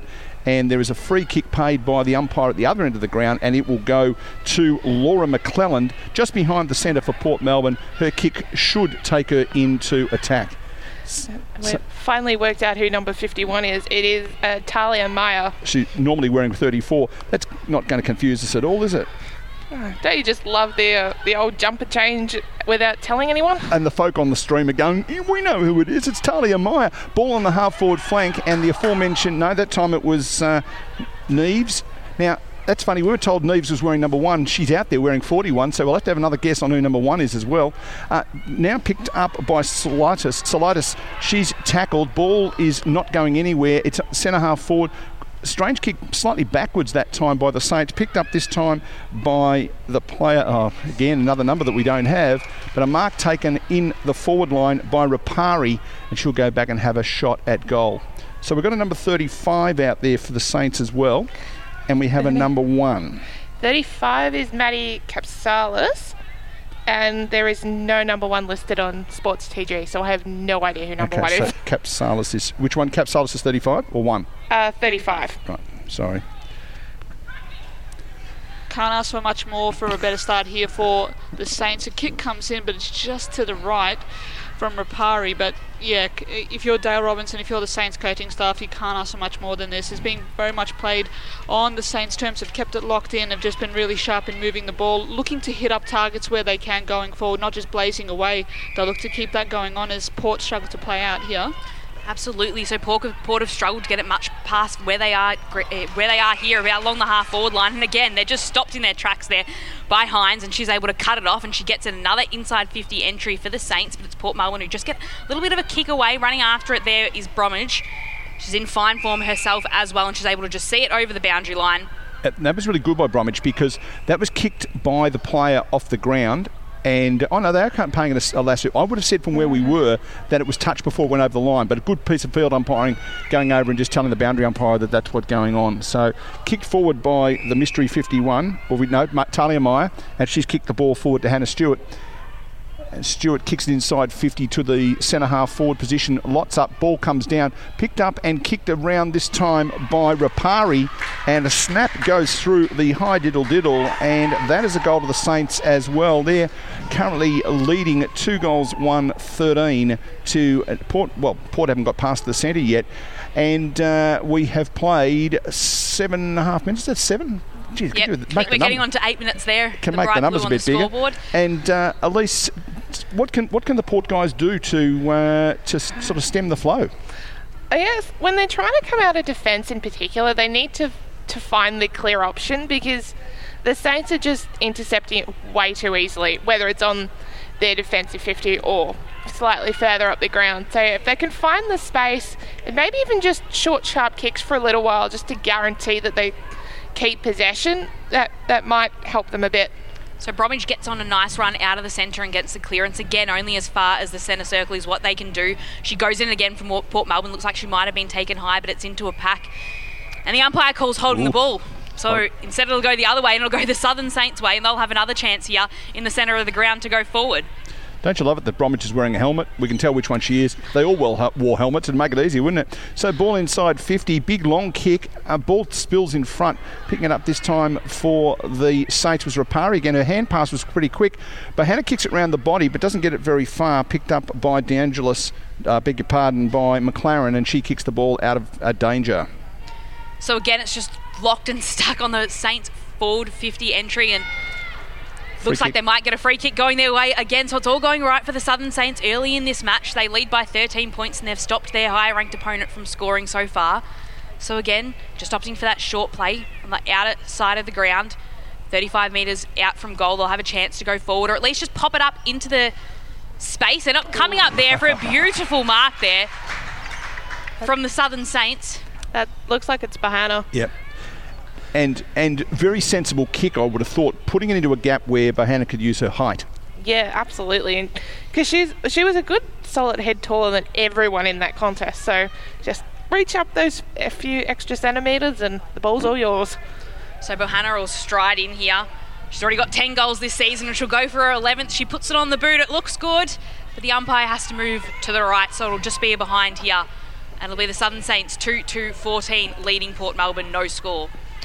So the ball hasn't got past the centre more than about half a kick so far. Kuys could have been taken high. Umpire says no play on is the call. It's going to be a, uh, a ball up just inside the 50 metre zone at the defensive end for the Borough. They need to just slow the game down, as Elise suggested, and just get a few small kicks just to get some possession, get some confidence in their game. Hand pass wasn't uh, forthcoming in the end. It came out, picked up that time by Smith, who's been pretty prominent and uh, it's going to be another ball up right on the 50 metre line. The players are going to get up with a red line on their jumpers from the the, the uh, from the paint on the ground. Up it goes. It is Hines against Tanner, and uh, okay, so we've now worked out 41 as Annalise. Uh, Annalise Harris, um, so that's handy to know as well. That's Harris who should get the ball here. Oh no, sorry, I'm getting everyone mixed up. Harley, you should get the ball here. She just spots it straight into the centre of the ground. She spots her opponent in that. Not able to gather the ball cleanly though, so it'll still stay in the hands of Port and it'll be in Brancatisano who gets the ball away into the 50. That's the first forward 50 entry for the home side here today that's just punched out back into the centre square. So there's still work to be done that work will be done there by Smith. So she's able to find her player, her teammate free in Sophie Locken. She's a safe person that you'd want to have with the ball inside the forward 50, but she opts to go for the short hand pass to Harley, who dodges her opponent, puts it on the right boot. She's nearly got the distance. She'll be hoping for the bounce. And Didn't go, go through, through there for a behind. So it's Port Melbourne's first score here. They're 0 1 1, trailing Southern Saints 2 2 14. Nearly 12 minutes gone in this first term. So the Saints fullback has been wondering what to do for the first 12 minutes because it hasn't been down there. And. Uh, she takes a bit of a jog out here and kicks the ball out long, looking for a three on two. Good effort that by the uh, the player there for the Borough in Harley. And she gets it across to her teammate in Molan. Molan's kick to centre half forward wasn't quite long enough. Picked up off the ground by Bailey. Bailey gets it to her teammate, drops it like a hot spud, but didn't get penalised. Now in the hands of Tanner, and Tanner is going to be pinged for holding the ball. That's what happens when you try and take on three quarters of the opposition side, isn't it? You're going to get caught out. So it'll be the Saints here, and they'll start going forward here, going across oh. dangerous oh. kick. I don't think she saw Saxon Jones at all, did she? I don't think she did, but Lucy Burke did well to just hold her calm there and take the mark. And the Saints will go along the broadcast side of the ground, the grandstand side, if you will. So it gets across to Stewart. Stewart just plays on immediately. She spotted her target. She looked. Well done. And she found Taylor Carnes. So Carnes with the ball taking it into the forward line further. Good kick finds her teammates. The Saints certainly using the ball better. Rapari's already got a goal, kicks it inside 50. That's a poor kick though. Um, gives the ball back. Rapari kept coming though, which was good. And though the, the Borough picking it up and taking it out from defence, it's going to hit the ground just in front of the player in Richards. couldn't control it. Now running onto it is uh, Stewart. Stewart hand passes it back to a teammate in Redford. Redford kicks the ball forward, just a little bit too strong for Burke. Goes over the back, running onto it though now for the Saints is Carnes. She is tackled. Umpire says holding the ball, dropping the ball, throwing the ball, whatever it was, and she's going to give the free kick away to Jade Anthony. So it's Jade Anthony who moves the ball across to Kennedy in the loft to switch to the opposite side of the ground. Finding her free teammate there and McDonald. McDonald will go back here. She'll stay on that outer side of the ground and just opt for the short 15 metre, metre kick. It's Port Melbourne struggling to find some of their teammates at the moment. Im- immense pressure being put on by the Southern Saints, which is how they started last week and helped them to the win. So they'll keep going and just standing there, standing there tall was one of the Southern Saints players who just kicked it into the forward 50 and she looks again for Rapari. Rapari's been in amongst everything. It'll be Port Melbourne who can just cause a little bit of a turnover here, but they're under a lot of pressure. It'll be tough to get out the ball. Trying to weave through traffic is Sophie Mm. Molan. She weaves through a bit of traffic, but she gets caught. And she gets caught holding the ball, so it'll go straight back to the Southern Saints. That was like trying to weave through peak hour traffic at Westgate. She got past the first one, but she was in all sorts after that. So they're kicking backwards uh, a long way. That's a full kick backwards. Uh, found the player by themselves, but they're no better off. Kick forward that time by Hocking. Uh, playing one of her first games back after a knee injury uh, in 2019. Good to see her back out there on the field. Ball on the wing, picked forward by the Saints inside 50. That is what you describe as an ordinary kick, and it's going to roll out of bounds in the forward pocket. Just in front of the old time clock, which tells us we've played negative one minute into this first quarter. The real time clock says we've played 15. And Katie, what are you making of the game so far? Such a mature performance, I think, from the Saints so far. Just not blazing away, looking for targets, locking the ball in, repeat pressure. Hard-working performance so far. Rapari's been in everything, just really presenting and giving an option. And I also like the fact that the umpires are awarding the tackles here as Saints go forward again. And Rapari's in there. She's on the end of it and she's running onto it. She's got a chance now here to score. She puts it on the right boot, but it'll go wide from Rapari. So she's been in and amongst everything, and it's the Southern Saints 2 3 15. They're leading Port Melbourne, just the one behind here with a few minutes left in this first term. And the three behinds they've kicked, two of them have been quite gettable, so it could have been quite nasty at this point of the game. So the, the bar is still hanging in there. And uh, Jade Anthony must have heard me. She's going to put a helmet on as well. So uh, we'll have more than helmets by the time the game's finished. That's kicked out, and good kick finds her teammate in Sansonetti. Sounds like a suitcase, doesn't it? Sansonetti kicks the. Samsonite. Oh, is it okay? And kicks the ball forward and finds Smith, who's probably been the Borough's best player. She's been getting a lot of the ball. Kicks it down the wing. Good body use that time by Tanner. Rolls over the back, kicking it forward off the ground is Molan. Molan, Molan, Molan gets the ball, overruns it in the end. Hand pass ends up in the hands of Burke of the Alice variety. Ball kicked forward that time by the other Burke, that is to say Lucy. There's Burks everywhere. And kicking forward now, Bohanna. She's got a player loose. All she needs to do is run onto it. It's Saulitis. She can't get around to it. Um, didn't have the slightest chance, did she? I had to say it. It was there. And kicked ball out and marked by Priest. So Priest will go forward and she finds her loose teammate. She'll get the ball over there to DeAngelis. So DeAngelis looks to find another teammate of hers, doesn't go for goals, but instead opts for what looked like a pack, but standing tall there was Bohanna. Looks like the Eureka Tower, doesn't she, when she puts her hands up? She really did, stood tall and took a strong mark there, and she's got a very gettable shot here, just 25 metres out, almost directly in front, slightly to the left, Bohanna. Always takes the ball at the highest point, doesn't she? Mm. She's just a nightmare in the air for opposition defenders. Particularly some of the size of some of them down there. Yeah, uses her height to her advantage. So she'll go in, put it on the left boot, and the umpire will watch it over her head.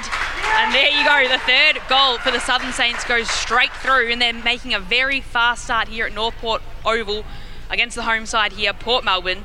Sorry, who was it that said the Saints would win before the game? Oh, was it me? Yeah, it was I, you. th- I thought so. Yeah, no, I was just making sure. Not, not, not going the early crow, but you know, I want to just get in that early. Just got a few quick around the ground scores for everyone. Uh, Essendon ha- have bridged their gap a bit to Geelong. The margin's only eight points in favour of the Cats at the moment. And I would not want to be a North Melbourne supporter right now. Collingwood 5 3 33. North Melbourne yet to score. Ouch. I think is the expression there. Yes. I think it's a score we might have been expecting a little bit when we looked at the fixtures today. As the ball and the game restarts here it'll be brought to ground. Few players jumping over it. Few Port Melbourne players in there in their numbers. Wilson's in and amongst it. And she's able to gather, but the ball again falls to ground. It'll be the Saints able to pick it up cleanly. It's through the hands of Hines that are able to just get that ball out and keep it in the Saints' safe hands. Onto Priest. Priest been good early, good user of the ball, and she sends it straight inside forward 50. Running onto it there is Rapari. She's had her hands on everything inside the forward 50 for the Southern Saints.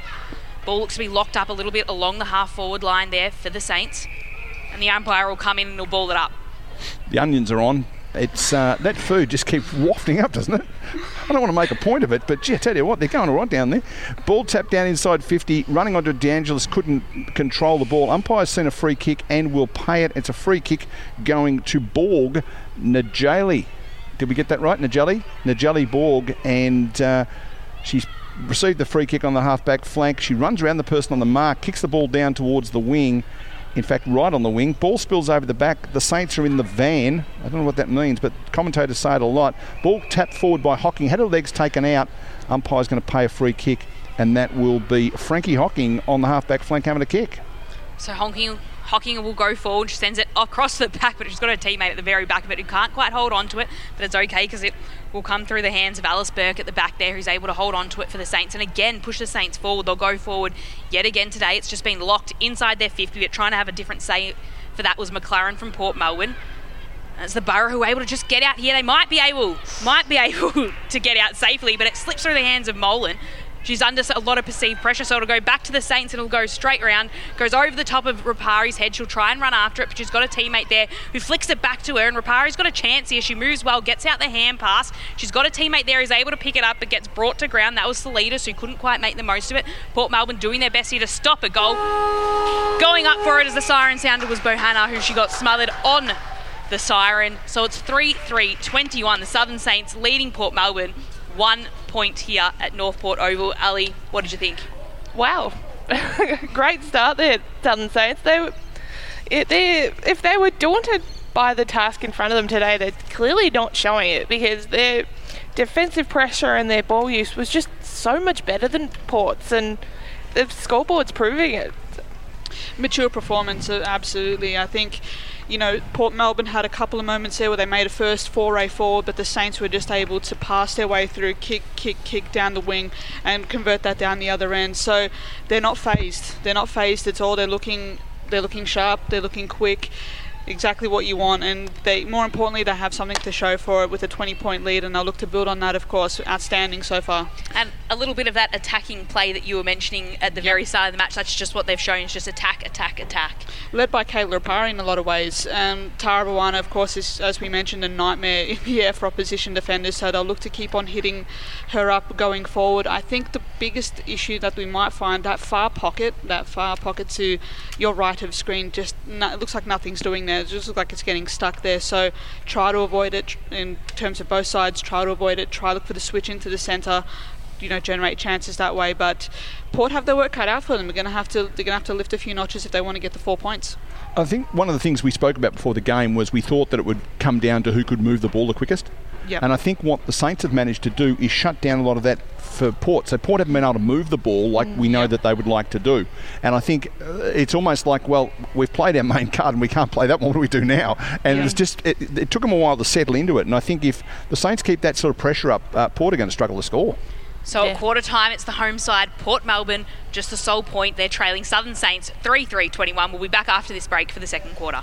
The mate with the high tech Bluetooth fish finder, but not a life jacket. You know the type. So when enjoying the water, make the right call to keep your mates safe. Make sure they wear a life jacket. A message from your mates at Royal Lifesaving. Draft Central is entering a new era, covering all the state leagues from the VFLW, SANFLW, Waffle W, and QAFLW, as well as their primary focus, the NAB League Girls. Draft Central has you covered when it comes to all you need to know about the future stars of the AFL Women's. Draft Central, brought to you by Rookie Me, is now on YouTube, so be sure to subscribe at Draft Central, as well as on our Facebook, Twitter, and Instagram pages at Draft Central Oz. The Smith family have been helping disadvantaged Australian children for decades. Today, we focus on helping children break the cycle of disadvantage by supporting them to get the most out of their education. But right now, one in six Australian children are living in poverty and don't have what they need for school. These kids need a hand up, not a handout. You can help them get the school essentials they need to fit in and the extra learning support to keep up. Please sponsor an Australian child today. Search the Smith family. Winter has really set in. Time for hot drinks, warm soups, a relaxing bath, and cranking up the heater. Did you know that all these things present a burn hazard for children? In fact, 79% of burns happen in the home. Visit kidsafe.com.au to download the free burn safety checklist and get some essential tips for keeping kids safe in your home. And remember, when a burn occurs, apply cool running water for at least 20 minutes. No oil, butter, ointments, or ice. Always seek medical advice if the burn is larger than 3 centimetres. Hi, Kirk Pengilly from INXS here. And whether it's music, sweet things, puppies, movies, we all love our treats. But our eyes need treating too. 300,000 Australians, including me, are affected by glaucoma. Diagnosed early, glaucoma can be managed. Left undiagnosed, it can cause blindness. So treat yourself by treating your eyes to a simple test. Book your test at treatyoureyes.org.au today.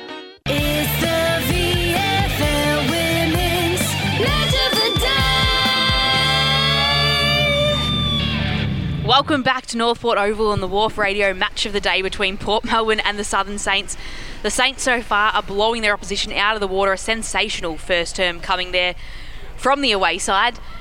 We've just been blown away. Obviously, they're fast starter, Southern Saints, but to do it, they did it against Hawthorn last week, but then to be able to do it again against Port Melbourne, it's a whole different ball game. Yeah, and Porter, uh, it's fair to say, Porter a, lev- a level or two above Hawthorn. So to be able to do it against such a quality side is, is a good sign for the Saints and their fans alike. bodes well. Bodes well, absolutely. That, that they're capable of, you know, take coming on into the home side's ground, really taking them on, taking the game up to them right away. It's you know a lot of lot of um, time left in this game though, so they're just going to want that consistency of effort. I think that's what it's about. Do this next quart, um, next few quarters. Interesting to see what sort of adjustments, if any, that uh, Lockie Harris and the Port side uh, make. Of course, I think they'll just give themselves more of a chance. I think to just try to win it out the middle. I think that's where it's crucial. Just try and use that to build on that repeat pressure, lock the ball in, try to turn the tables on the Saints a little bit more. But um, they've got their work cut out for them, that's for sure. They've got they've got the talent in the side. They've just got to probably rejig a few things because what they were doing in that first quarter was clearly not working. So they've got yeah got to maybe yeah. Although um, Kat Smith was up, was definitely one of their best in that opening quarter, they've got to utilise her more and then connect with the likes of um, M Harley, who who is very good, but has, hasn't had the chance to show that at this level yet. So. And the Yeah. Southern Saints made their way to their positions a lot earlier than Port Melbourne, so who Yeah. knows if that's telling. So for this second term, taking you through for the first bounce will be Neil Butler. Thank you, Lauren, and great to be here at Port Melbourne. Thankfully, that sun's gone behind a cloud, so we can actually, we've got no excuse now. We, we get the players' names wrong now, although it is going to come out again in a moment. But uh, umpire just waiting for people to get off the ground. Uh, it's a glorious thing to see five or six hundred people here watching a game of VFLW footy. We start off with a very small crowd, but it's growing. I think it's those hamburgers. Ball is going up the two 16s. It is Hines against Wilson. Ball spills to the ground as you'd expect it to do because gravity does that. Ball kicked forward by the Borough. This is a bit more of a positive starting point. Going out onto the half forward flank, chasing the ball is. I can never say her name, you know what I'm saying? Brancatisano? Thank you, Brancatisano was exactly what I'm trying to say. I get stumbled over one of the syllables. Thankfully, the ball's going nowhere. It's hand passed. About three people had a hand pass and hasn't gone out. The umpire surely is going to call something, and he does. He comes in right on the zero in the 50 at the Borough's attacking end of the ground. They're kicking to the Williamstown Road or Bob Bennett end of the ground.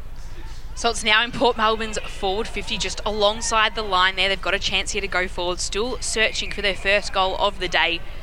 But not much happening there, and the umpire will come in and he'll have another ball up, maybe this time on the five of the 50. So just, Just to say, slightly to the left. move. Yep. So the ball will go up, and it's the Saints who were able to tap it down. But running onto it there from Port was um, Smith. So it goes into the Port's forward 50. Beautiful mark there. Taken by looks like Harley. And Wilson's going to go and tell, tell her teammates, no, that's exactly what I was aiming to do, even though she wasn't. So Harley's in a tough position here though. She's on the boundary line, so she'll have to curve it round a little bit, but she'll definitely be going towards goal. She's a very good kick, so even with the tough angle, I'll back her in here. So it's Harley who leans in. She just toe oh. pokes Oh. it through, and she toe That's pokes very, it very good straight kick. through the middle. The crowd goes up here. The home side puts on their first goal of the day. It's Emily Harley's 10th goal of the season. And it's the goal that Port Melbourne really needed, Katie. Absolutely, absolutely perfect start there by the home side. Harley, outstanding, coming off a four goal performance last week, knew exactly what she was doing there with that kick, perfectly slotted. Um, yeah, you just want to get that ball moving a little bit more quicker there. You can't allow it to get bogged down, sort of just and lost in the flank sort of thing. Just try and, you know, keep it as quick as possible. Just try break up the play, get it on your terms. I think that's what, uh, that, I think that has to be the message from uh, Lockie Harris for his side. So the ball tapped down by Hines, but running onto it this time for the Borough, coming out towards the wing, running towards us. It looks like it might be Jade Anthony. She overruns the ball. No, in fact, it was Borg. Umpire's going to say she held her opponent out of it, and the crowd don't like that very much. And we think that this is uh, Rebecca Neves with the ball. They've changed the jumper numbers just to annoy us. Ball is on the 50 zone for the Suns, uh, Saints. The great hand pass out, but uh, good defensive work by the Borough. Coming through now, it is Anthony. Anthony's hand pass ends up coming across further. She kept running. This time it's Anthony again. She couldn't control it. She does now. That's going to be a throw. Umpire says no. She tried, so that's okay. Ball now going back inland. It is Kearns, Cairns, Carnes. Dep- Take your pick. Uh, in the centre it is. Kick now forward by the Borough. Inside 50. Great kick. Couldn't hold the mark. That time it was uh, Rapa- No, it wasn't. In fact, it was Richards trying to mark the ball, but the umpire says no, play on, on a free kick. So Hines sends the ball out wide, and she's intercepted there. Fantastic intercept there, taken from Sophie Locke. So she can bring the ball back Port Melbourne's way. She's got it sent it to a two v one for a teammate there in Harley. So gets taken out by the Southern Saints, but they can't quite get it out of their danger zone. Instead, the ball's scrapping along the ground, 20 metres out from Port Melbourne's goal. Able to just grab the ball there was Richards, and she couldn't do anything with the ball though before being taken to ground. And the umpire will run in for a ball up 15 metres out from Port Melbourne's goal. One of the things I've noticed um, in in this quarter, Port Melbourne just seemed to be pushing the ball forward. That kick that Wilson did that ended up with Harley. Kicked forward now at goal by Port Melbourne by uh, was it Saxon Jones I think who had a shot and missed. But I think it's, it seems to be get the ball forward at all costs this quarter. What do you think? Yeah, just trying to grind, just trying Mm. to grind their way forward. It may not be always the prettiest on the eye, but it's yeah, it's definitely effective in the in this early going for sure. So it's Francesca Hocking who goes for a little bit of a run. She kicks the ball long, but she finds her opposition. So it'll be Port Melbourne here who are giving the Saints a little bit of the taste of their own medicine from the first quarter, and they'll go forward here. Looking up there for Saxon Jones, she couldn't hold on to it. It goes over her head, and the Saints are able to clean up a little bit here. Lucy Burke has the ball. She's able to find her target and give the Saints just a chance to steady a little bit just on their half back line. Again, the lot for the short kick, and although running onto it there and trying to get bit of an intercept was Matt Brancatisano for Port Melbourne. She wasn't quite able to, so it's still in the safe hands of the Saints. Going more towards a pack here on the outer side of the ground. It'll flirt with the boundary line, it'll fall over the boundary line, and it should be a throw in five minutes into this second term at South North Port Oval. Yeah, and thanks for giving me the one that's the furthest possible distance away. Love your work on that. We've got the two 16s. It's Wilson and it is Hines. Ball tapped down by Beans means Hines. Ball tapped forward, running towards it and not able to control it was Bromwich as the ball rolls out in front of her and will do it all over again. Just in front of the coaches' boxes on the other side of the ground. If you're watching the video stream, you are to see those coaches' boxes there that are sometimes used by broadcasters, but uh, these days not so much by the. Uh, by the coaches, given that they've got the uh, new facility over here. Free kick actually paid to the Saints there. I'm not sure what for. Maybe it was like a lasso or last touch. I don't. Don't yeah, it, was, it was Did- punched out of the ruck though. I thought. Anyway, it, it's a free kick nonetheless. Um, ball on the wing, picked up this time by Brancatisano. There you go. I got it out and into the centre, and that's a very very good mark by Locke. She's been good. She's been taking some strong marks, Sophie Locke, and she's been pretty helpful in getting this ball inside 50. But just dropping the ball there for the Southern Saints was banned behind. That could prove costly at the moment because they're swarming Port Melbourne. Saints able to get a couple of hands onto it, and the ball not able to move very far. Free kick. But the umpire's coming there, and he'll give a free kick for being caught high, and that free kick will go into the hands of Richards. So it's Ashley, Ashley Richards who'll have the ball here. She'll kick for goal 25 metres out, just slightly to the right. Port just utilising that corridor there, coming right through the middle just to try and manufacture a chance as the kick comes in. So Ashley Richards sends it high, but she also sends it right. So it'll be another behind there for Port Melbourne. And just adding to what you were saying, Katie, they've they're able to get a chain of handballs going at the moment, which is is good to see uh, compared to what they were able to do in the first quarter, and they get getting space and yeah, making the most of it. Good kick that time by Peck. Brought it out onto the halfback flank. Burke, who's been quite prominent. That is of the Lucy variety. Kicks the ball forward and finds her teammate there. Can't tell you who it is. Could have been the other Burke. Could be Ellis, I think, out there. It's a bit hard to see from this distance. Ball is uh, rolling around in the centre. The players trying to reach down and get it. It's a bit of a scramble. Umpires letting it go, which is what we like to see. We don't like them blowing the whistle too early. And he's now going to come in and have a crack at it. Scoreboard reads Southern Saints 3 3 21. Port 1 goal 3 9. So two goal lead at the seven minute mark of the second quarter to the Saints. And they are going forward as we speak. So it's the Saints with a chance here. An absolute strong run coming in through there for the Saints. Beautiful take there from Curly, who's able to get the ball and she goes for a run, gets a hand pass across to Carnes, who's taken by Port Melbourne, and they'll be able to use that to go forward here and they'll take the ball. But again, another turnover in the Saints. Sticking strong a little bit there, and they'll go forward this time. They'll try and push for their second time in a minute. But again, it's taken by Port Melbourne. It'll be Port Melbourne who are staying strong in defence this quarter. A little bit different to the first term. Who'll start to move their way out. And it'll be taken by Brancatisano, who's been very busy in defence for the home side and very crucial so far this quarter. So she'll send it into the middle of the ground. And it'll be into the Saints who, again, just another turnover there. The Saints, little tap there, little push going back into the hands of Alice Burke. Very smartly done.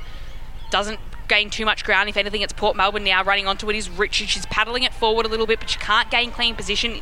Running around there is Kuys, who tries to get her hand on it, but it's the Saints who, again, they've got a chance to go forward. Nice little handy push there from McLean, who gets it to Oh. her teammate. Her teammate's taken by Bromwich, who pulls her down, calls the umpire, and says that must have been incorrect disposal, but the umpire just lets the game play on. And it'll be going there to Neves. Neves sends it forward into the Saints forward 50. There's just Port Melbourne players around there, and one of those is McClellan. Should be able to gather this and just get it out. She makes 15 metres of ground, but it goes straight into the hands of the Southern Saints. Think it might be Saulitis out there, and she's going to kick it inside 50. She's looking for a teammate out there in uh, Bohanna.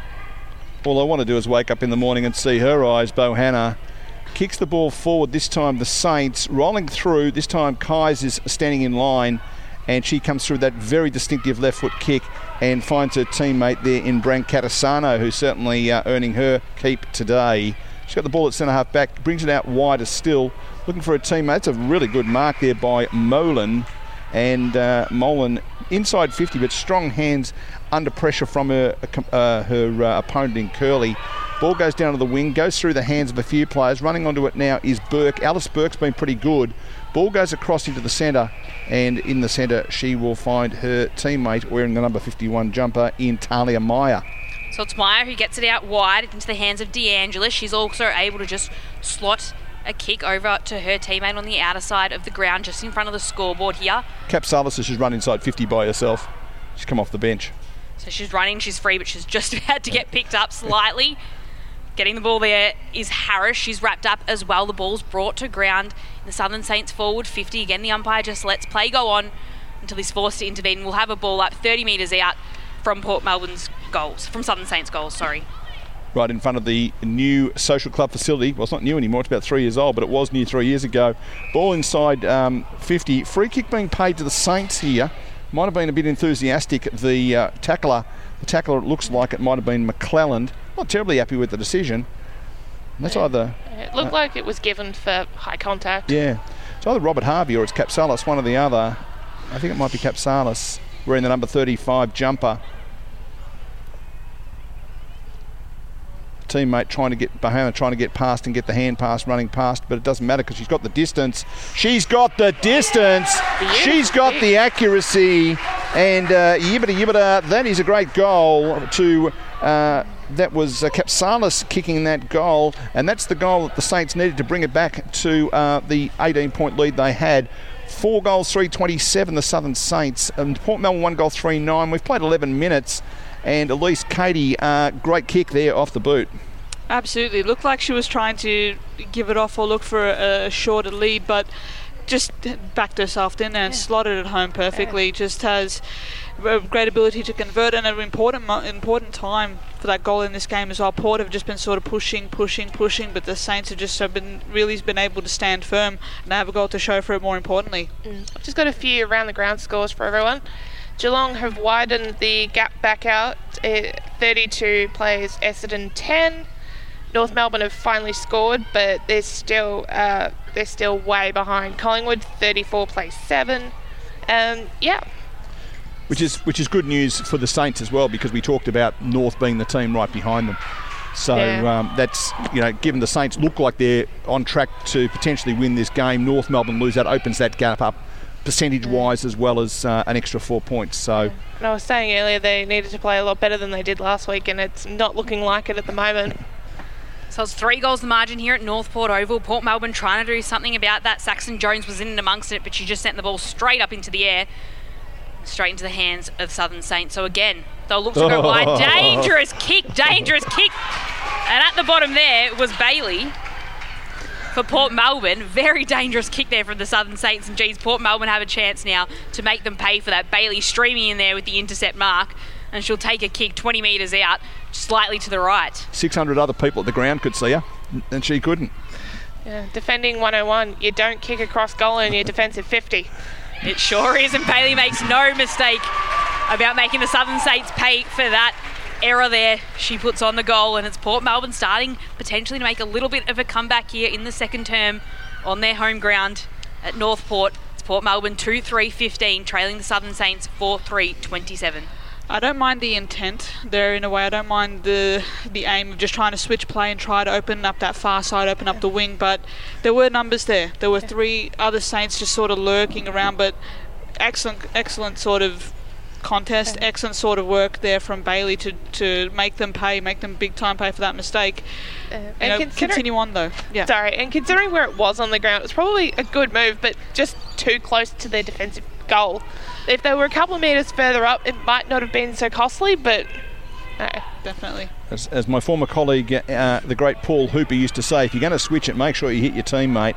Fairly good advice, I would have thought. Ball inside the 50 zone for the Saints, and there's going to be a shot at goal here. It's going to be Annalisa Harris, according to our very best guess, wearing number 41. We have had a number of jumper changes, so if it sounds like we're not terribly knowledgeable, uh, we're blaming the jumper numbers. So it is Harris. She would be 37.8 metres out on a reasonably slight angle. She should be able to uh, slot this if she gets onto it well. Comes in, she's pretty confident, you can tell by the way she's moving in. Comes in, goes bang, and it fades. So a behind takes the Saints on to 4 4 28. Port Melbourne 2 3 15. That is a 13, no, it's a 13 point lead to the Saints at the 14 and a half minute mark of the second quarter. Here is Lauren. So it's McLaren who'll run out and she'll take that full-back kick for Port Melbourne. But again, the play gets intercepted. Really great work there done by Stewart from the Southern Saints. Bromwich is doing her best there for Port Melbourne. She's on the ground. She's in and amongst it. And she's locking the ball down there. And the umpire will come in. And almost surprisingly, he's called the holding the ball call there against uh, Capsalis from Southern Saints. So Bromwich gets reward for a bit of her hard work there, although prior opportunity might have been questionable. But the ball will send straight into the middle, and the Saints will just. Bohanna. It's Bohanna again. The Saints will cut that off straight in the centre of the ground, and they'll go for that switch kick into the middle of the ground. This one, another dangerous kick, but this time it sticks, and it sticks in the hands of Neves. So Neves takes the ball out on the half forward flank. Saints are in good position here to run onto it. If you can just find the handle, running onto it, it is Rapari. Uh, can't quite control the ball. It's bouncing around inside 50. That might have been taking the legs out. Umpire said no play on's the call. Ball picked up, not quite. This time the Saints fumbling around with it inside forward 50. Good defence that time by Anton Anthony, and the ball is kicked forward, touched, and rolls out of bounds for a throw in. Right, if you were standing having a beer in the social club, you'd have a very, very good spot to watch this uh, particular contest. sure would. The lights are coming on here at North Port Oval. It was sunny and we thought we'd have to pull out the sunscreen at the start of the match, but geez, it's starting to look a little bit ominous now and a little bit of rain could come down in this second half of the match. As the Saints still look to lock it inside their forward 50 and try and go again. The ball spills out a little bit. Port Melbourne jumping in and amongst it. A few hands on the ball. A lot of traffic following the ball throughout this match at the moment. And the umpire could look to come in here and call something, and he lets the play go. It's moving like a rugby scrum at the moment for seconds on end, but the umpire will come in. Now, umpire 24's footwork there, beautiful, wasn't it? I'd, I'd, I'd pay money to see that at a ballet. He was beautiful the way he moved there. looking for the call up maybe to AFLW ranks next next year, number 24 umpire. So the Yeah. ball falls to ground from that throw up, doesn't move very far, and we'll have another throw in from this number 24 umpire. He, he, he runs the big the big arc and goes side to side. If you stood still, he'd still be able to see it and wouldn't wear himself out as much. I wouldn't have thought. Kick forward that time by uh, the player there in Harley, and uh, she's taken the ball out further. McDonald picks it up on the wing. She's tackled very quickly. She's in all sorts. Gets the hand pass out eventually, which was good work on her part. But it's coming out the other way. Ends up in the hands now of uh, Stewart. Stewart kicks the ball inside 50, and she oh, pff, oh, oh, then you can hear it through the effects, Mike. The uh, player, behind, person behind us thought it was in the back. Play on was the call. That's all that matters, and a good mark taken by the pastor in Priest. Some strong marks being taken by Southern Saints, and Priest has been one of them who's had strong hands and a strong foot. Goes in there, and it's Port Melbourne who are able to gather a little bit. Kick gets taken out. Again, another intercept. Great kick there. Going over by Capsalis. She puts it on the boot, but the umpire will come in and he'll pay a free kick. I've liked the game that Wilson's played. Big, big player, moved really well. Got the kick that got the first goal for them. Uh, has done uh, has done pretty well. Free kick means it'll stay in the hands of Port Melbourne. They're a long way from home. They've got two minutes to try and get a goal here and just bring back that margin. They're currently trailing 4 4 28 to 2 3 15. A Couple of minutes left in this second term here, and North Port over the ball in the hands of Anthony. She goes into the centre of the ground. A dangerous kick there and an intercept mark there taken by Hannah Stewart.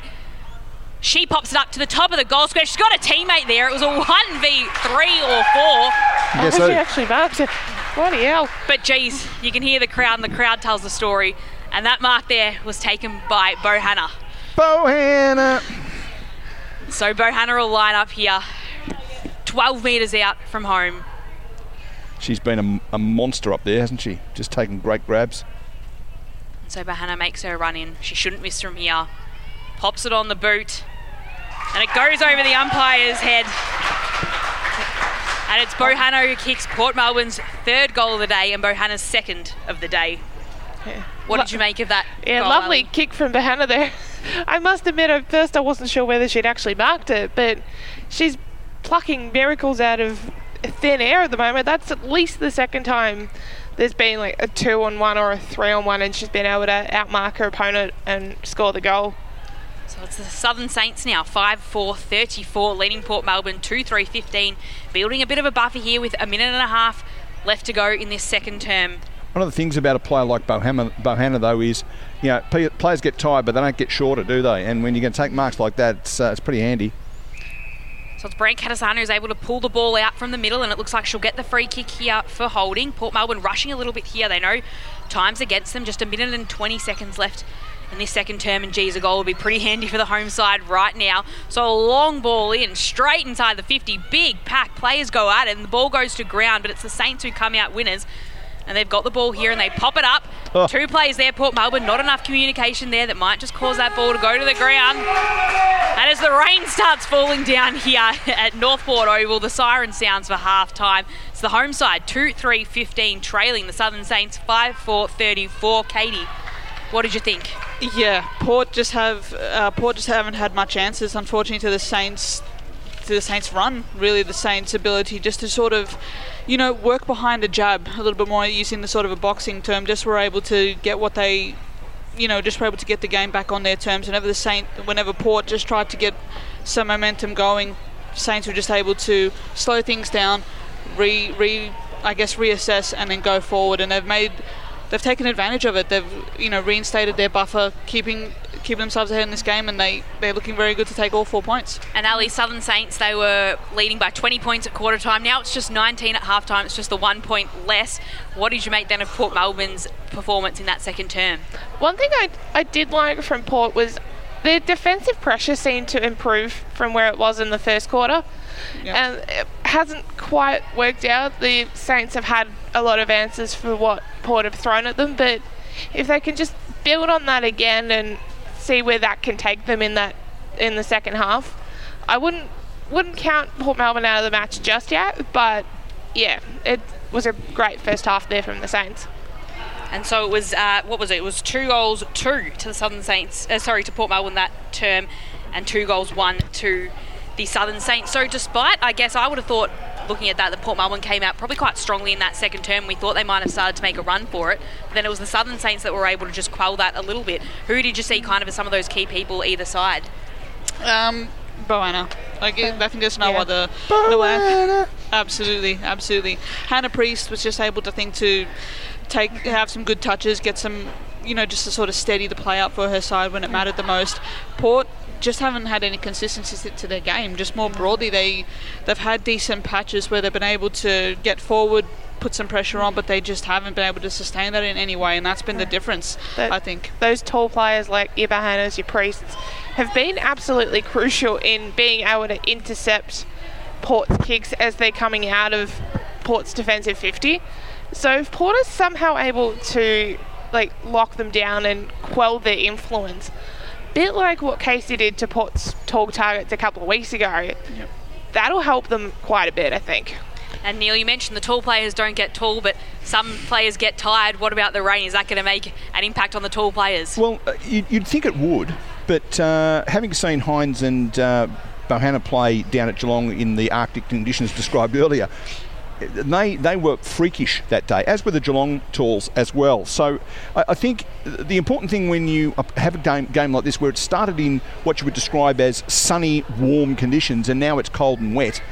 The value of being three goals in front at quarter time can't be under understated in my mind. I think that's going to be really important. I think I've been really pleased also with the game of, uh, of Elizabeth Wilson playing in the ruck for Port. Both both her and Hines and Bohanna obviously down in the forward line, but around the ground, I think Wilson's been really really good as well. I think there's some players in the Port side who I've not been disappointed with. That's unfair, but you know that I think could lift, and we haven't seen enough. I think of Lesosky Hay. I think she could lift. Uh, I think the captain uh, in Melissa Kuys. We haven't seen much of her either. Bromwich started pretty well. I think she could lift a game. And if you look at those players, they're people who move the ball, Yeah. right? Yeah. And I think that's where the Southern States have done their homework. They've slowed that, that, that game down. And the game that we thought, talked about earlier in the game, where you guys all picked Port. no, sorry, I just dropped that in. Um, was around their running game, and the Saints have seemingly been able to slow that down, and that's where I think the Saints have, have done their homework really well. The Burks have also been really good for the Saints in my mind. And you, sorry, Lauren, you mentioned Lesosky. Hey, how many, how many of us mentioned her as like a key player to watch pre-game? You did, Neil. Katie, you did. I'm pretty sure. Did you? Did you, Lauren? I didn't mention that, but Yes, play you it did. now. Yes, you- yes, she's asking. Yes, you did. Yes, of course you did. Yeah. so yeah, the fact that I don't know, we don't think you guys have called her name once yet. So that's that's telling in my mind. You'd know because we'd stumble. o- No, I did stumble over in the first quarter. I always get it. That, Uh, that you she, she you messes kept it up. stumbling on Brancatisano though. Yeah, no, I've got past that one. Well, Yes, Brand you did. Catasano has been very good in this second term. I think she was quite strong there for Port in defence. We'll take a break here on the WARF Radio match of the day. At the moment, it's the Southern Saints 5 4 34, leading their higher ranked opponent, Port Melbourne 2 3 15. Back after this. Draft Central is entering a new era, covering all the state leagues from the VFLW, SANFLW, Waffle W, and QAFLW, as well as their primary focus, the NAB League Girls. Draft Central has you covered when it comes to all you need to know about the future stars of the AFL Women's. Draft Central, brought to you by Rookie Me, is now on YouTube, so be sure to subscribe at Draft Central, as well as on our Facebook, Twitter, and Instagram pages at Draft Central Oz. Been playing for a while. Sweet kicks. Cause footy makes you smile. Sweet kicks football. If you're getting ready for the trials, gotta go the extra mile. Sweet Kicks Football. Not always hearing that sweet sound when you kick the ball? Need to develop your footwork or explosive speed? Want to take the next step in your footy career? Then you need Sweet Kicks. More info on our Facebook page or go to our website sweetkicksfootballacademy.com.au. Gotta go the extra mile. Sweet Kicks Football. It's Anna Meares winning gold. Hey, I'm Anna Meares. Winning gold at the Olympics was an incredible feeling, and having my biggest rival, who I'd just beaten, ride up next to me and lift my hand in victory topped off an amazing moment. We'd had our fair share of clashes over the years, but in the end, we both respected each other, and that's what really counts in sport. Be gracious in victory and in defeat. To keep your sport inclusive, safe, and fair, go to playbytherules.net.au. We are the Australian Literacy and Numeracy Foundation, striving to empower our most marginalised communities through literacy and education. Literacy is having a voice. Literacy is opportunity. Literacy is dreaming big. Literacy is freedom. Today, you can help end inequality and give every child access to our life changing and proven literacy programs. Your support is vital. Donate now at alnf.org. How often should you wash your hands? Maybe around nine times a day. Four? Like 20? Maybe twice a day. Whenever they feel dirty. When should you wash your hands? After you touch some raw meat. And before starting to eat. At the beginning. I wash my hands before preparing food. How would you rate your knowledge of food safety? Probably like an 8 out of 10. 6 or 7. 7.5? Learn more at foodsafety.asn.au slash food safety training. Food safety, it's in your hands. If you've had something stolen, or if you've had property damaged, you need the police, not the sirens. If you've lost something or found something valuable, or if you want to register a party, or let us know you're going away on holiday, you need the police, not the sirens. When you need the police, but not the sirens, you can now report these incidents online at police.vic.gov.au or call 131 444. Authorised by the Victorian Government, Melbourne. There are plenty of classic hits radio stations, but this is where GoRadio.live is different. We unashamedly select the best music from our chosen era. We develop programs that provide the music with minimal interruption. For many hours of the day, you won't hear any announcers, just great music and the occasional station ID. We let the music play through until the end, no crossfades, and no announcers talking over the start and end of tracks. We think you're going to love GoRadio.live, radio as it should be. Check it out at www.goradio.live or download the free app from Google Play or the App Store. I was lucky that when I picked up the phone that day to call my best friend, that he answered. Despite almost every Australian knowing someone who has been affected by suicide, we still don't talk about it. Lifeline Australia's new podcast, Holding On to Hope, shares stories of survivors and the connections made to find the hope to keep living. Because when we talk about suicide, we realise our capacity to support those around us. Holding On to Hope. Lifeline.org.au forward slash podcast. Hi, Kirk Pengilly from In here. And whether it's music, sweet things, puppies, movies, we all love our treats. But our eyes need treating too. 300,000 Australians, including me, are affected by glaucoma. Diagnosed early, glaucoma can be managed. Left undiagnosed, it can cause blindness. So treat yourself by treating your eyes to a simple test. Book your test at treatyoureyes.org.au today. No business wants to throw money away.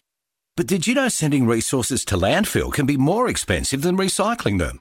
Planet Ark's free business recycling service can kickstart your workplace recycling journey, help you find the right recycling solutions, and give you a competitive edge. Join the 1 million Australians using business recycling to keep valuable resources in circulation. Visit businessrecycling.com.au. It's just good business.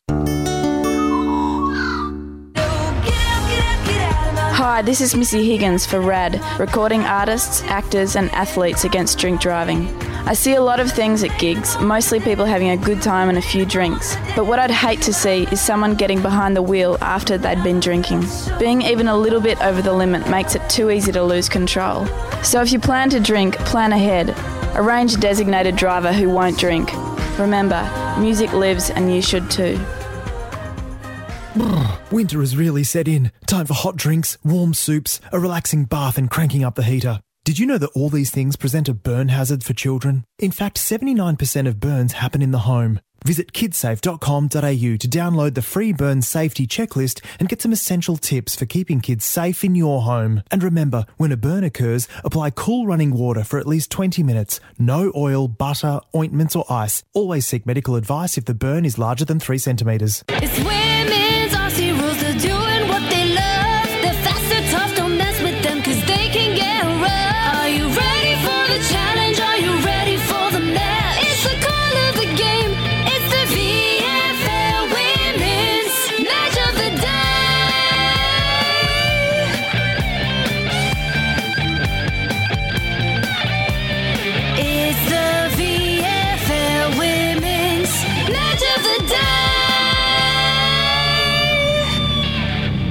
Welcome back to WARF Radio. We're here at North Port Oval watching Port Melbourne and the Southern Saints. At the moment, it's the Southern Saints with full ascendancy here 5 4 34. They're leading Port Melbourne 2 3 15. You're listening to us on WARF Radio as well as on the VFLW live stream. You'll also be able to hear from the team at WARF Radio tonight when they do the match down there along the beach again. Williamstown v Casey starting at 6 pm for the 7 pm uh, first bounce. I'm Lauren Borden. Joining me in the boundary, in the boundary, in the commentary box today. Everyone's moved off the boundary. The rain started to come down, so down. So everyone's in the grandstand with us. Joining us here is Neil Butler on his WARF Radio debut. And No, then- twice. Oh, twice. I thought it was your debut. Oh, no, I came in for the finals last year. Oh, there we go. Well, No, no, no. your WARF Radio debut with me. Yeah, that's it. Um, that's what it's really. It's the, the Lauren debut. It's the Lauren, yeah, Lauren and Neil debut Yeah.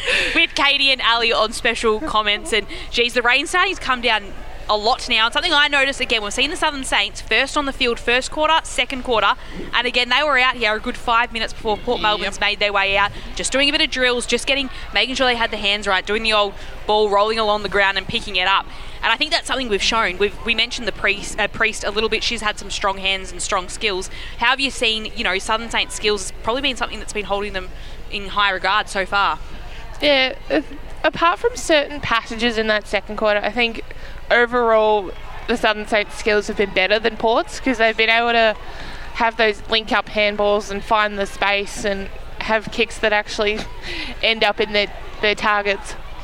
A few coach kills in there. There was the switch kick across that didn't quite pay off for them now. But what do you think the message there was from Port Melbourne at halftime? What do they need to do just to get themselves back in their game? They're not far off it. It's only 19 points the margin. Um, As the siren, we've got a siren going out. Sounds a bit like a fire alarm. Yes. Yeah. Okay, it is the fire alarm that's going out here, And- but and not the one great- person has moved. And the great thing about being where we are is we're directly below the siren. It, could, it could not be any further. We can't miss it. It's alert, alert, and not one person is on alert. So we'll keep going on here as Port Melbourne. It's woken Peter Holden up. I think it's woken everyone up here. Um, I think the other thing too, um, if you look at the weather conditions, how they've changed in the in the break that we've just had, um, I think the the the coming out a few minutes earlier, just acclimatise yourself and uh, play around with the ball with it being wet. Get your hands wet. There's nothing worse, I would have thought, than if you're out there and suddenly you get wet when you're trying to pick up the ball. I think it's a, a sensible move. Yeah, For sure, for I agree. I highly regard that from um, Southern Saints coach Dale Robinson getting the squad out there early and they're back into their huddles now. Both teams are in their huddles as we look towards this second half. And Southern Saints, you think they could keep going on, but they have been tested a little bit in areas. What do you think will be the message for them? What they need to continue Oh, to that's do? better.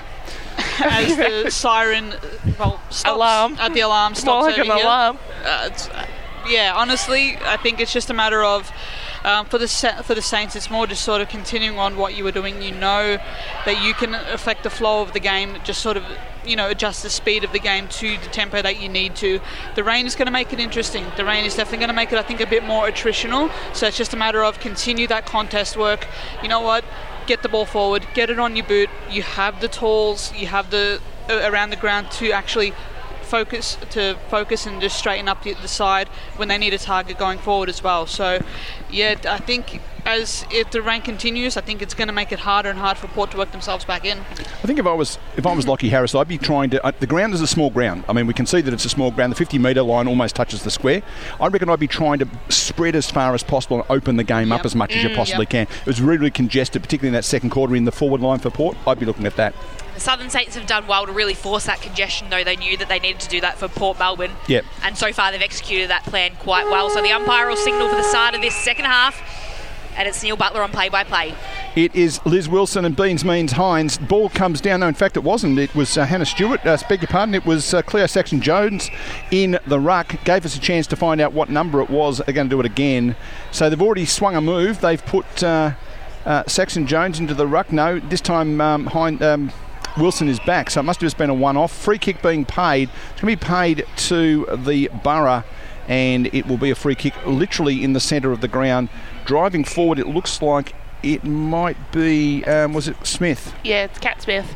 So it's Smith who sends the ball along. It's Port Melbourne that are kicking to the left-hand side of your radio dial towards the new club rooms here that were built about three years ago. So it'll be inside the forward 50 there for Port Melbourne. They've started this quarter exactly like they would have liked. They've got a little bit to make up here. So it's on the 50 at the moment. So a few kicks needed to get in there. Sophie Locke's got it and she sends it to the top of the goal square. Nice kick there. It bounces, but it bounces through the right hand side. So it'll just be a point there, but a real penetrating kick there from Sophie Locke.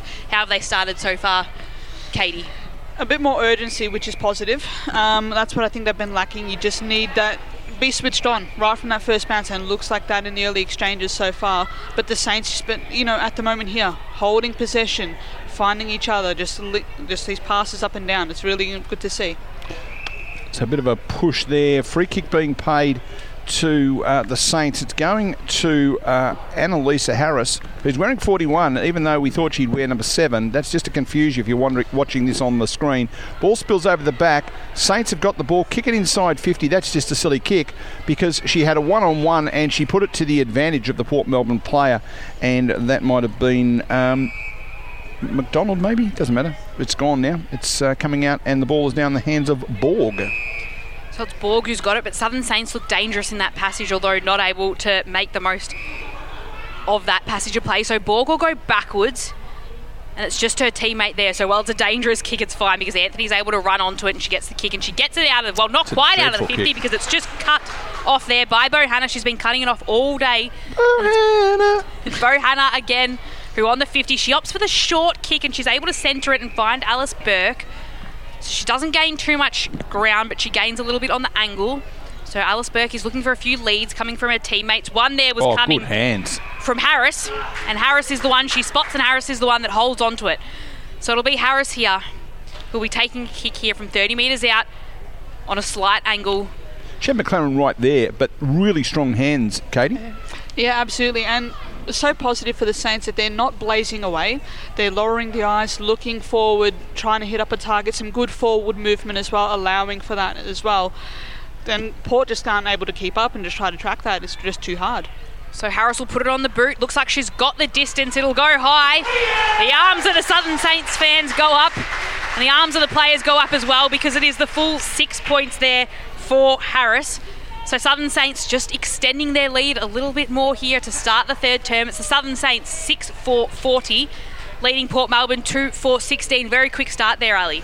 Yeah, it was looking like Port were, were getting the early ascendancy and the, the early opportunity, but then, yeah, the Saints were able to make the most of it and position themselves well down the ground and find that space in the kick. And yeah, the strong mark from Harris and who converts in the end. It was just that mistake again, though, wasn't it? Uh, I think it was Anthony who they did the right thing with switching. Anthony's kicked it to Bohanna. You know, there were two or three other players out there she could have gone with, and she chose the opposition player. Harley uh, gets on her bike, see what I did, and kicks the ball inside 50. That should be a free kick, and it will be. Had her arms chopped, the uh, Port Melbourne player. And I'll tell you who it is when she turns around. It's my girl Elizabeth Wilson, who's been really good today. Looks like they might have moved her forward and put uh, um, Saxon Jones into the uh, into the ruck. The, the player in McLaren's running past for a hand pass. Got to go and earn it. Great kick. Well done. That was a really great kick there and a nice spotting there of a streaming run. Port Melbourne player on the opposite side of the ground. Is that Melissa Kuys out there? No, I don't think it is. No, I just thought I'd ask that question. I knew it wasn't. I just thought I'd ask the question. no, it's not. She's a right footer. So kicking it there was Brancatisano on the opposite side of the ground. There you go. I thought it was a single digit number. That's what I was going with.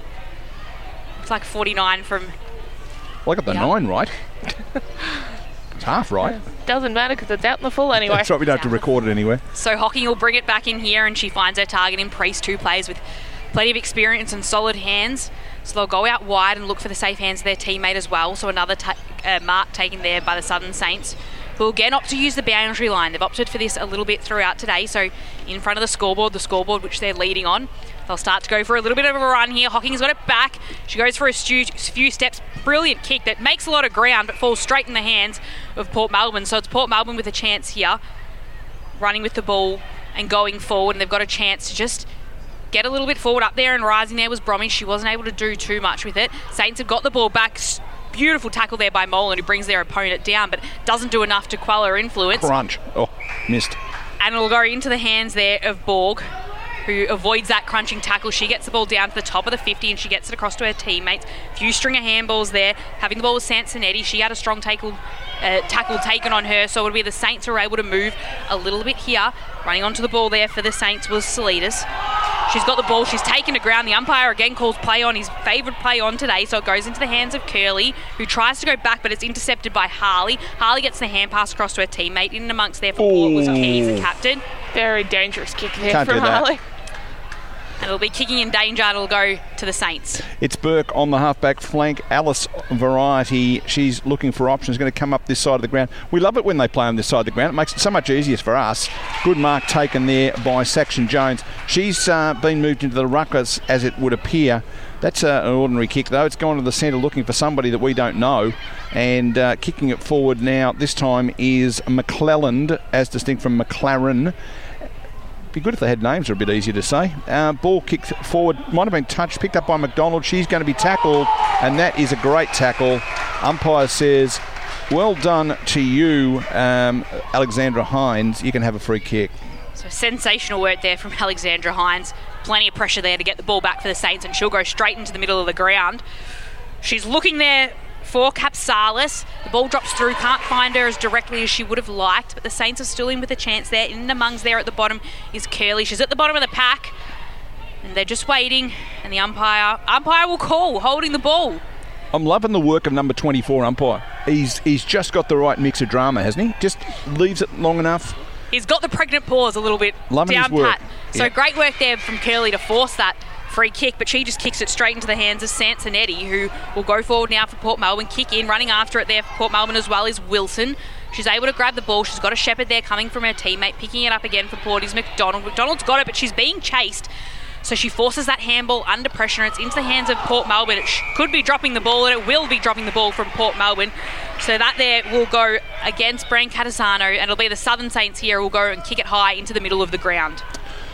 Oh, cut off almost at that time by Sansonetti, but she had stolen at the last minute. Ball kicked over the back. Moving towards it is Bohanna. She can't bend down to pick up the ball. Well done that time by McLaren, who fought hard to get the ball.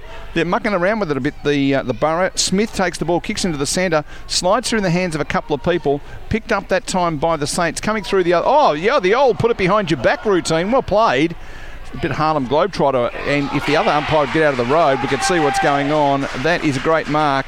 Taken in the forward line by uh, DeAngelis, and she finds her teammate down there in Cairns, Kearns, Cairns, Cairns, Cairns, Kearns, Kearns. You know who we're talking about. And a 50 metre penalty because we can't say her surname correctly and they're going to go back to the goal line. Don't like that from the Port Melbourne player who's just walked off the mark rather than going down and, and doing what, uh, taking her punishment. She's walked off, and that's a goal. That's disappointing. Taylor Kearns, Cartons Kearns, kids her first goal, and the Saints go further ahead. The scoreboard says goal at the moment. 7 4 46 to 2, 4 46 to 30 point lead to the Saints. Did anyone catch what the actual 50 was for? Was it an encroachment I, or? thi- I think it was. There was no apparent distress, so it wasn't as though she'd said something rude. It's just hmm. ill discipline. I think Yeah, when it comes down to like head in the game at all times. Yeah. Yeah. You just got you're behind. You need to find something to work yourselves back into this game, and it's you know it's inching closer and closer to being all over here as Port um, struggle to find answers. Yeah, and it, it is tough to concentrate for a full like hours worth of football, but you've just you've just got it. You don't have a choice. Well, we have to. Exactly. So the ball's in the centre, picked up by Beans Means Hines, and she's brought to the ground. Umpire's going to ball up. Checking the goal kickers in the game so far two to Tara Bohanna, one to Harris, one to Rapari, one to Kearns, one to Meyer, and one to Capsalis for the Borough, one each to Bailey and Harley. The ball in the middle, and it'll be brought down at the bottom of the pack there. Was Port Melbourne. So they'll come up here and they'll look to go again. It was Wilson at the bottom of the pack. She puts her hand up to do the ruck. The ball comes to ground, it goes straight into the hands there of Southern Saints, and it'll go into the hands of Capsalis, who's been fantastic early. She talked the umpire into that one. Just interesting seeing Sansonetti walking along the boundary line with the headset on, talking to the coach. So wondering whether that might mean some kind of tactical move in the back line. She has been good early, and it's all Southern Saints now at the moment. The ball will go in there, and it'll be cut off there by, by Port Melbourne and by Hannah McLaren, who's able to just stop that flow. And they're trying desperately to, to stop the Southern Saints in their run at the moment, and at the same time, they've got to push forward. And that's exactly what they'll try and do. This time they'll opt to go straight through the centre of the ground. Good mark. Up the top there was Harley. Strong mark taken there. She's taken in the centre and she's been bit of a shining light for Port Melbourne. Done her best. She's taken in a tackle, so she's forced to get out just a quick hand pass and it'll go straight back to the Southern Saints, paddling it along there and then able to pick it up will be the Saints who are able to take a bounce. The bounce goes the opposite way. So despite being a bit of a free 50, they can't make the most of it. It's Port Melbourne able to pick it up and be tied up and the umpire will come in and throw it up inside Southern Saints forward 50. The disappointing thing there for the Saints was um, young Burke had the ball running, having a bounce because there was no one in the goal in the forward 50, and they were a bit slow in getting back. I think uh, Saulitis was trying to get back there, but just couldn't get there in time, so she had nowhere to go, which is why she had to stop. Port have been trying to take the game on. They're trying to move the ball a bit more quicker, but unfortunately for them, it just leaves more space for the Saints to just try and work into if they turn the ball over. If the Saints continue on their pressure and Port keep on that quicker ball movement, there's going to be opportunities for them that they're going to get on the counter attack for sure. So we're more than halfway through the third quarter here at North Port Oval. The home side, Port Melbourne, just the one behind on this term coming at the start of the quarter. They're trailing 2 4 16 to 7 4 46. The Saints have a chance to go forward again, falling down, not quite. Goes over the boundary line, bounces over the boundary line, so we'll have a throw in very close to the Southern Saints goals. That would have been a great goal if she'd somehow managed to get that through because she was almost kicking it like around her body, but like over the top of her head, and yeah, ultimately it it didn't um, come to fruition. Security guard's got his first possession because we had to wait for the ball to come back in.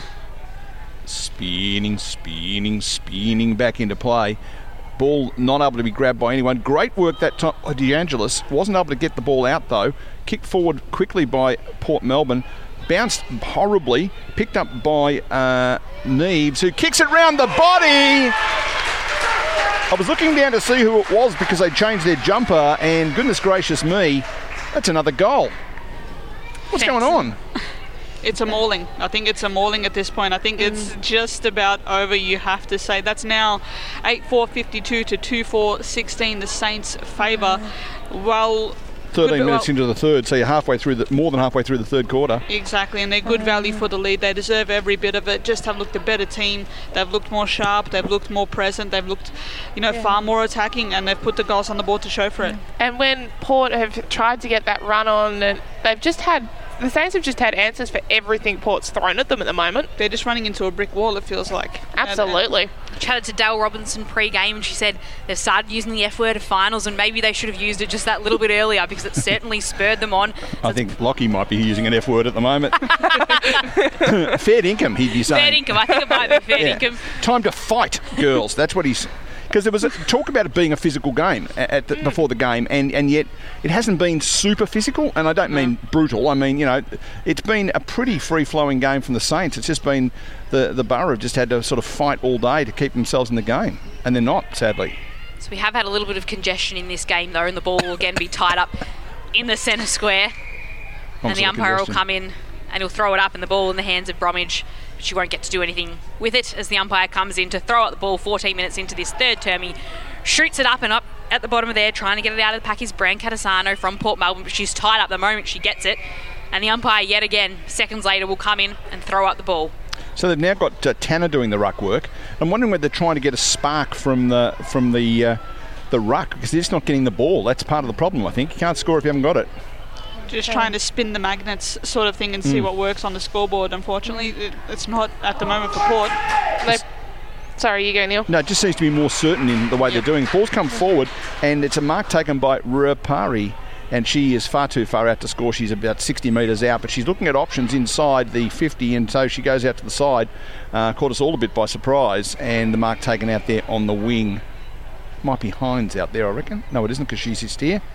It's a, it's a, a Southern Saints player. It is, in fact, Neves. Kicked the last goal from about that far out. So Neve sends it forward and it goes to the outer side of the ground again. The ball in dispute, but not until it's taken by a Southern Saints player who kicks it up high. she kicks it up high, but unfortunately she kicks it straight into the hands of Jade Anthony for Port Melbourne. So Jade Anthony, another dangerous kick straight across the face of goals, but she's able to find her teammate in Brancatisano, who has the safe hands that you'd probably want when you're kicking a dangerous kick. But Brancatisano's kick becomes a turnover, becomes a turnover, and through Maya, it'll start to go deep into the Southern Saints attacking 50 until again it'll go the other way and it'll go into the hands of Port Melbourne who've had a strong mark there taken by McClelland and she'll look to go broadcast side of the ground by chipping it across to Bridie Kennedy. I tell you what, I wouldn't mind uh, selling land off that to that guy uh, based on distance. That was about 10 metres, if that. And the previous kick he called play on was uh, longer. And uh, it's interesting how that distance thing works. Great mark taken on the wing by Borg. Nagelli, we found out the correct pronunciation of her name. She's running around in circles, not sure what to do. She's panicked and hand passed the ball out. Saints in good position here. Kick forward by Lapare. Off the ground by Bohanna. Didn't look up and, and see what was there because the Port Melbourne player is standing by herself, coming the other way. And uh, just to kick it out of here kind of kick.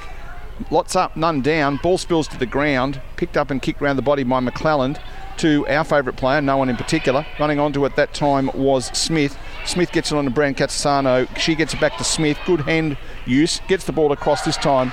Finds Saxon Jones.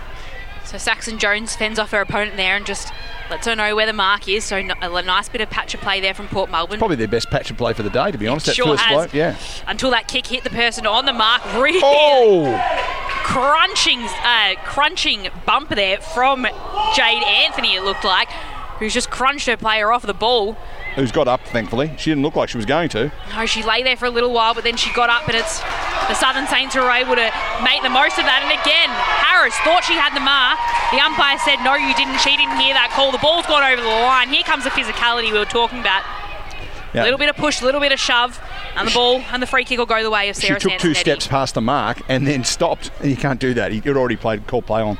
So Sansonetti finds a teammate, and Saxon Jones. Geez, could this be the start of a revival for Port Melbourne? Saxon Jones. They just need to, you know, take a breath. They're sort of in a hurry, aren't they? So the captain Kuys sends it across into the middle there. Taken high there was Bromwich. And the umpire did see that, and the umpire will pay a free kick to Bromwich. And she'll be able to have a free kick here. She was nearly had her head chopped off a little bit there. So she'll be 30 metres out from goal. Courtney Bromwich. Fair to say they need this one. I think they might. Yeah. a little bit of an understatement there. Yeah. So Courtney Bromwich hasn't kicked a goal this year. What do you think, Ali? Do we back her in? Um, angle wise, yes. Distance, not sure. Yeah, put this one in the book, I reckon. Courtney Bromwich, she's looking for Port Melbourne's third goal of the day. 50 metres. And the umpire will give 50 metres. The kick was offline. The first kick Came over the mark. she took, but she'll benefit from this 50 metres and she'll go down. So we're going to put this one in the book? I think this one's Mm. being noted down as we speak. Yep. Much safer bet this one. So, geez, the margin will stay large though. As Bromwich puts it through the middle, she'll score the third goal of the day for Port Melbourne. But there's still a lot of work to do, Katie. Tell you what though, if they if Port manage to find a miraculous win here, we'll look back on that those last couple moments here as the turning point, as the, the touchstone for that. It's just sort of come out of nowhere. Just this fight, this this physicality, this desire has definitely picked up. Too little, too late, quite possibly. But if we if something miraculous happens, I'll know what I'll look at as the turning point of this game for sure. Outstanding bit of play there by Port Melbourne, and uh, Lockie Harris has to be demanding more for that i- as three quarter time approaches. 20 minutes is a long time in footy, so we'll see what happens. Absolutely. So it's five goals at the margin here in favour of Southern Saints. The away side here today, sitting sixth place on the ladder and looking to shore up a little bit of a finals appearance with five matches left in this VFLW season. This play restarts in the middle. The ball's just in no man's land, a little bit at the bit. Southern Saints able to dive on top of the ball, but a little bit of congestion until it comes out into the hands of Abby Tanner, and it's Abby Tan- Tanner who sends it Port Melbourne's way just bounces into the forward 50. There's a few chances there. In and amongst it, there was Ali McDonald. She can't quite grab it cleanly, goes along the ground. So Southern Saints able to kick it out of the 50, but the umpire will walk in and he'll have his say here and he'll give a free kick to the Southern Saints. So the ball will come back, but it'll come back into the hands of the Southern Saints and into the, sa- uh, into the hands of DeAngelis. Final score at uh, Deacon Geelong 5 9 39, Essendon 2 4 16. Rochelle, with, Rochelle Cranston with a couple of goals, uh, Sophie Vanderhoover with a couple of goals, Livia Fulton with one, Alana Barber one, and nobody else. They couldn't work out who kicked the other one for Essendon. So Uh, and at North, sorry, North uh, th- 63 Collingwood, North Melbourne 13. So it's three quarter time here at North Port Oval. It's Southern Saints 8 4 52, leading Port Melbourne 3 4 22. They're five goal leaders there at the moment, having put on a nice little handy buffer there throughout that third term. They kicked three goals straight there. Uh, to add that little buffer, whereas it was Port Melbourne who just kicked the one goal one. What did you make of that, and what did you make, I guess, of that Port Melbourne revive very late in the quarter? Makes for a fascinating final quarter. Otherwise, in what otherwise would have been a sort of going through the motion sort of procession of a final quarter, which I've you know I love for sure. But um, yeah, the Saints have just been able to, I guess, use Port's strength against them just a little bit more in that quarter. Just space started to open up a little bit more for them. Port had to quicken up their ball movement, and the Saints were just able to put on some pressure and then find some space, um, you know, on at their end, find space going forward. So it's it's in their favour. Yes, you strongly favour them to bring this home, but Port have been able to find a bit of a spark in those last few moments, which should make for a fascinating final term. And it is five goals the margin now. Would we have been saying something differently if Bromwich wasn't able to slot that goal at the end of the quarter and it was six goals the margin, Ali?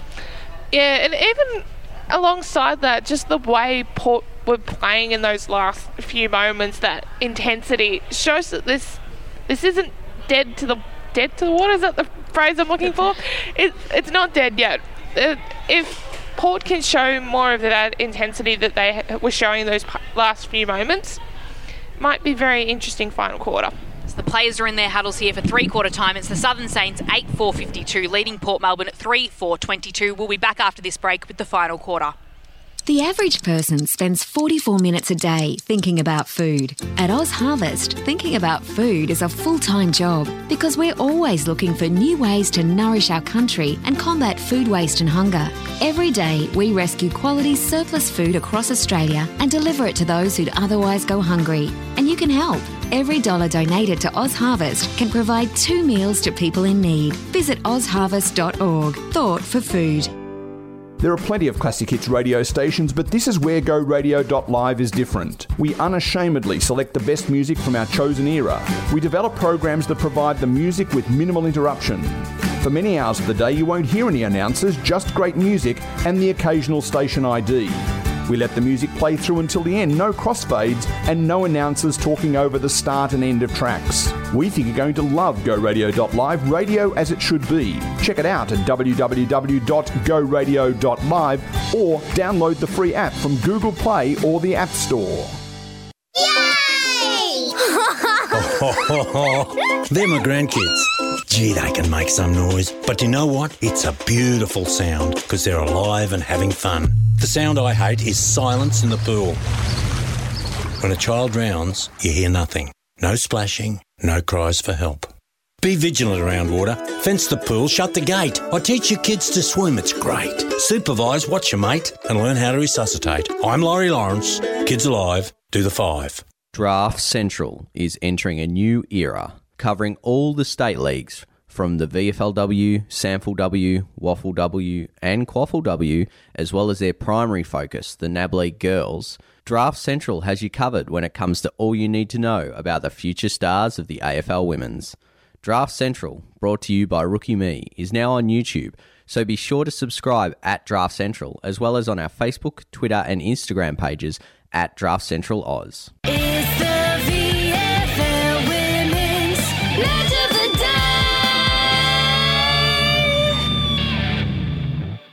Welcome back to the WARF Radio match of the day between Port Melbourne and the Southern Saints here at North Port Oval. It's the first match for today on WARF Radio and on the VFL live stream at 6 pm today. We'll have Williamstown and Casey down for that match with the first bounce at 7 pm tonight.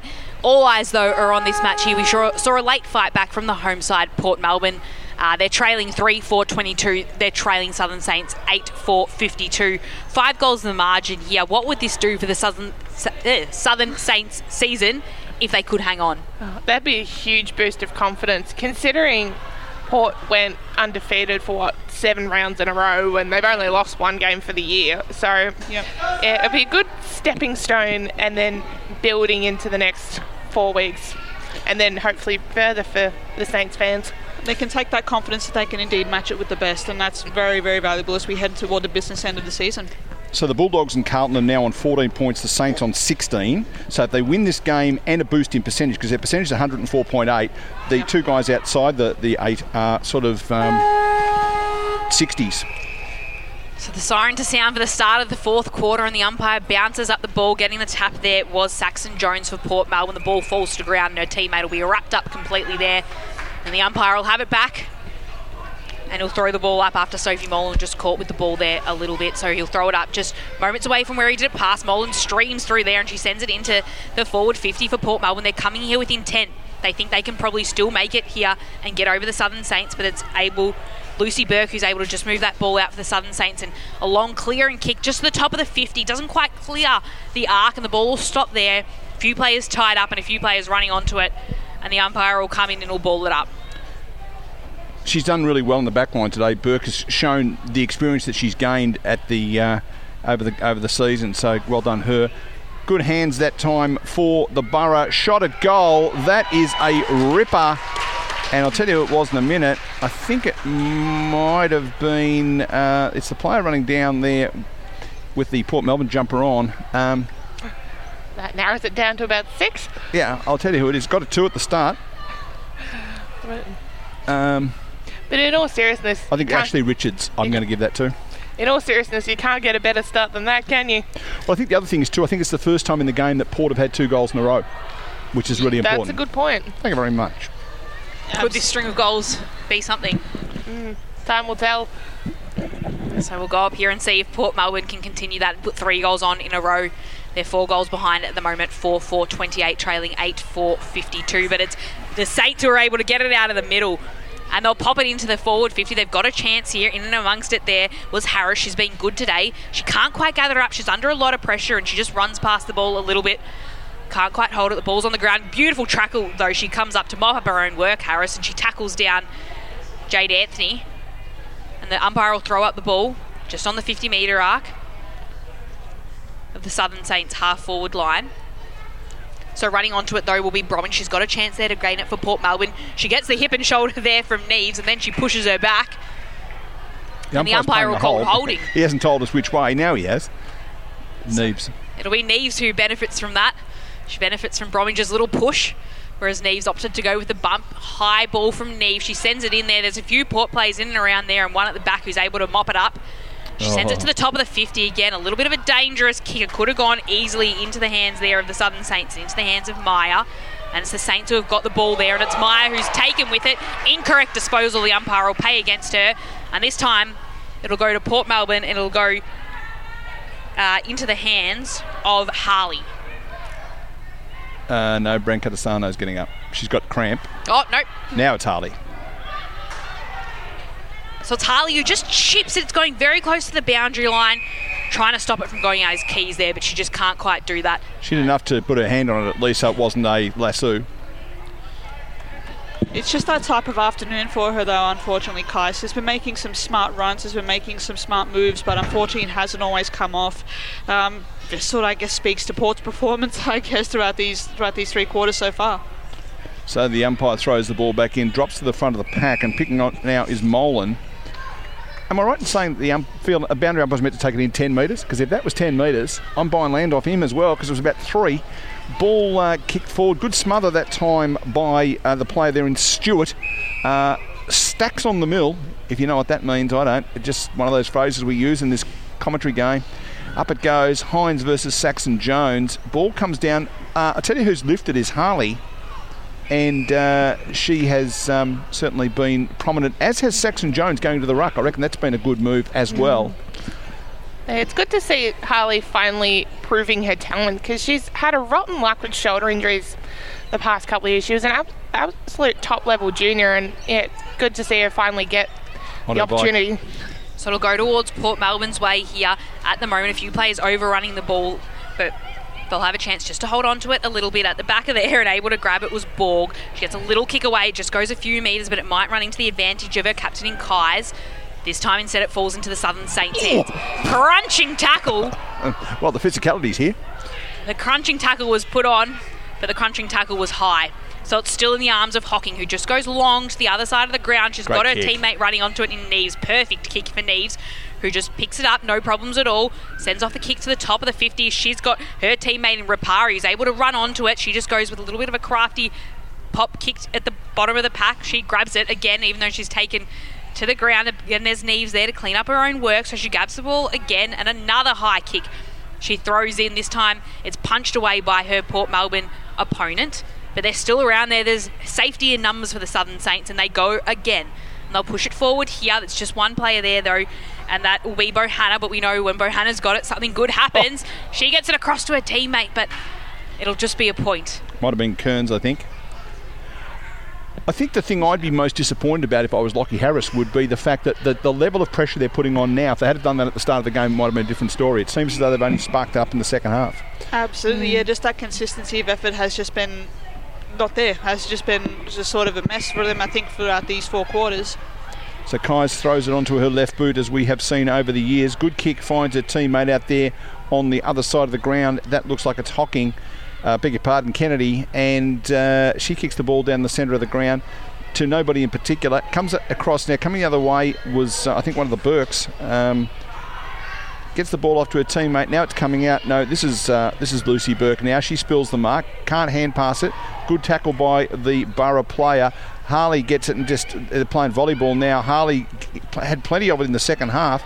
She gets it off to her teammate now in Ousley, Owsley, Ousley, Owsley. Hand pass over the top to Bromwich. Bromwich kicks it to the other helmeted player, and that helmeted player is Anthony. Anthony hand passes the ball off to her teammate in Richards.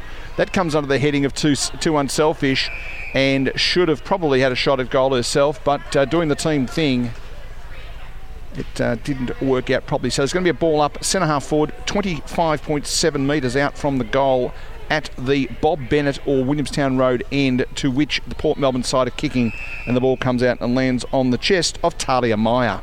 So the Saints make no mistake with that stoppage and they get it out to Meyer, who she'll be looking to clear, and she just stops for a nice little short kick, but it bounces a few times before it gets to Khan, so she's under pressure. They're able to get the handball away and they get themselves out of that little spot of trouble. Ball will go along towards the boundary line, running along there to grab it was Harris. Harris sees it over the line. And we'll have a lasso free kick going the way of Port Melbourne. Centre of the ground. Oh, sorry, centre, but on the boundary side, right in front of the Port Melbourne bench. So it'll be taking the free kick there for it was Sansonetti. She sends it up to the pack. The pack though is the Saints. The Saints seem to always be winning those packs. Bit of a tough bump there going the way of oh! Meyer. Another tough bump. Goes straight into Bromwich. That's dangerous. That's very, very Yep. dangerous I, re- I reckon she might get a week for that. You can't really throw someone to the ground like that. Yep, that's what I. Yep. So the umpire's just pulling out his book here. If he can find his pencil, it slipped down the back of his shorts and he can't find it. And it wasn't like your normal sling that's just like goes maybe a meter in one front of you. It went like a couple of meters. It's just reckless. It's Yeah. reckless. And given what we all know about safety and you Yeah, know that- player health, concussion, all of that, Well, yeah, pat- particularly, it, it appears that Bromwich is concerned about her head anyway. 'cause she's got the helmet Yeah. on. Mm. Uh, there may have been some concussion issues. I just think that's that's uh, a dangerous tackle that I think will probably get looked at by the tribunal. I would suggest maybe a week's holiday for that one. yeah, And that- quite possibly, and it'd be deserved to. uh, You have to say. Yep, that was uh, Taylor Cairns, I think, who's been reported. So Bromwich, she suffered that tough tackle, tough bump there, and so she sends the ball with her free kick inside to the 50, but it'll just be a classic turnover like we're seeing all day. Beautiful mark there, taken by the Southern Saints, and they'll have a chance now to go the other way, nearly halfway through this fourth term here at North Port Oval. So they'll opt to go on the other side of the ground, on the outer side of the ground, and move it forward through a nice little string of kicks and marks. Running onto the ball there, look to have been Saulitis. Beautiful kick in front of her. The umpire will blow the whistle and the free kick again will go the Southern Saints' way. Dropped mark there from DeAngelis, but she's got no one around her. That was the free kick as well. So she just kicks the ball. Not a very good looking kick, but it gets to Bohanna nonetheless, who just kind of bananas it across to her teammate in Priest. The kick looked a bit strange off the boot, but it got to its intended target, and Priest has got the ball on the outer side of the ground, and she'll be looking to send it inside the 50. She does. She sends it to the top of the arc. She's able to find Alice Burke. So Burke kicks the ball in and finds Beans Means Hines, and she is literally 51 metres out. Kicks it back, and they're just playing with it now, bumping up the stats. 8 5 53, the Saints, 4 4 Port Melbourne 28. We are almost halfway through the last quarter, and it's a 25 point lead to the Saints. It's going to come back this time. It is um, Meyer, I think it is. Yes, Meyer takes the ball, gets it off now to her teammate in Lucy Burke. Lucy Burke streams forward, kicks the ball long, almost the mark taken in the forward line. Couldn't get there in the end. Good spin out of trouble by Locke. She's been pretty good today. Puts it onto the chest of her teammate in Owsley. So it's Owsley. Just goes over the boundary line. Strong smother there by le- looks like might have been Mile. She actually took it. She didn't actually smother it. She actually Oh. took it oh. off her hands and carried it over the boundary line. Sorry, the- That's impressive. Crowd in the way couldn't quite see what happened. I just saw her come across with the ball. She took it with her. That's pretty impressive. So it's a throw in along the 50. Saints players running onto it in there first to the post is Vanderheim. She's able to get the ball. Saints bring it out, but it's just in dispute a little bit going between both sides. Plenty of plenty of Saints numbers around the ball now. One of those there. You just get the sense that the Saints have steadied a bit more than they had at the start of the quarter when Port came out and threw everything at them.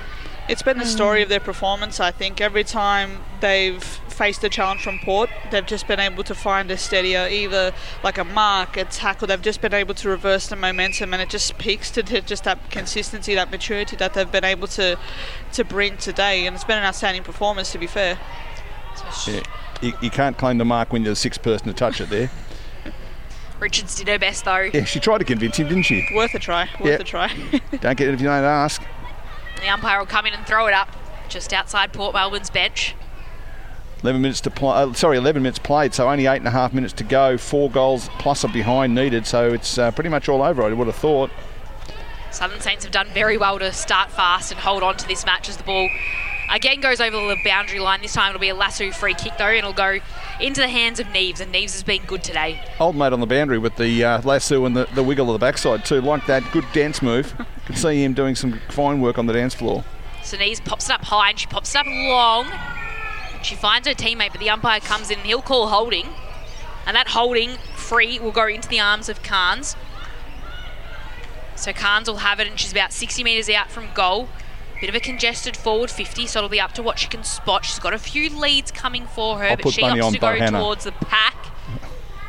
Oh, Wasn't good mark. Hannah Harris was in and amongst there, but instead it's taken by Port Melbourne, and it's Harley. taken by Harley, who's been good for a side on a tough day. In amongst there was her teammate Molan, but it's again able to pick it off there was Stewart for the Southern Saints. She gets it across to her teammate Alice Burke, who dodges her opponent to the left, nearly gets caught, but gets the ball away. She gets it. She's going back again for it, Alice Burke. Can't quite get it this time, and it's spinning out is McClelland, who tries to get it from Port Melbourne, but again it's Southern Saints who can hold it, and it's Bohanna here who's got the ball.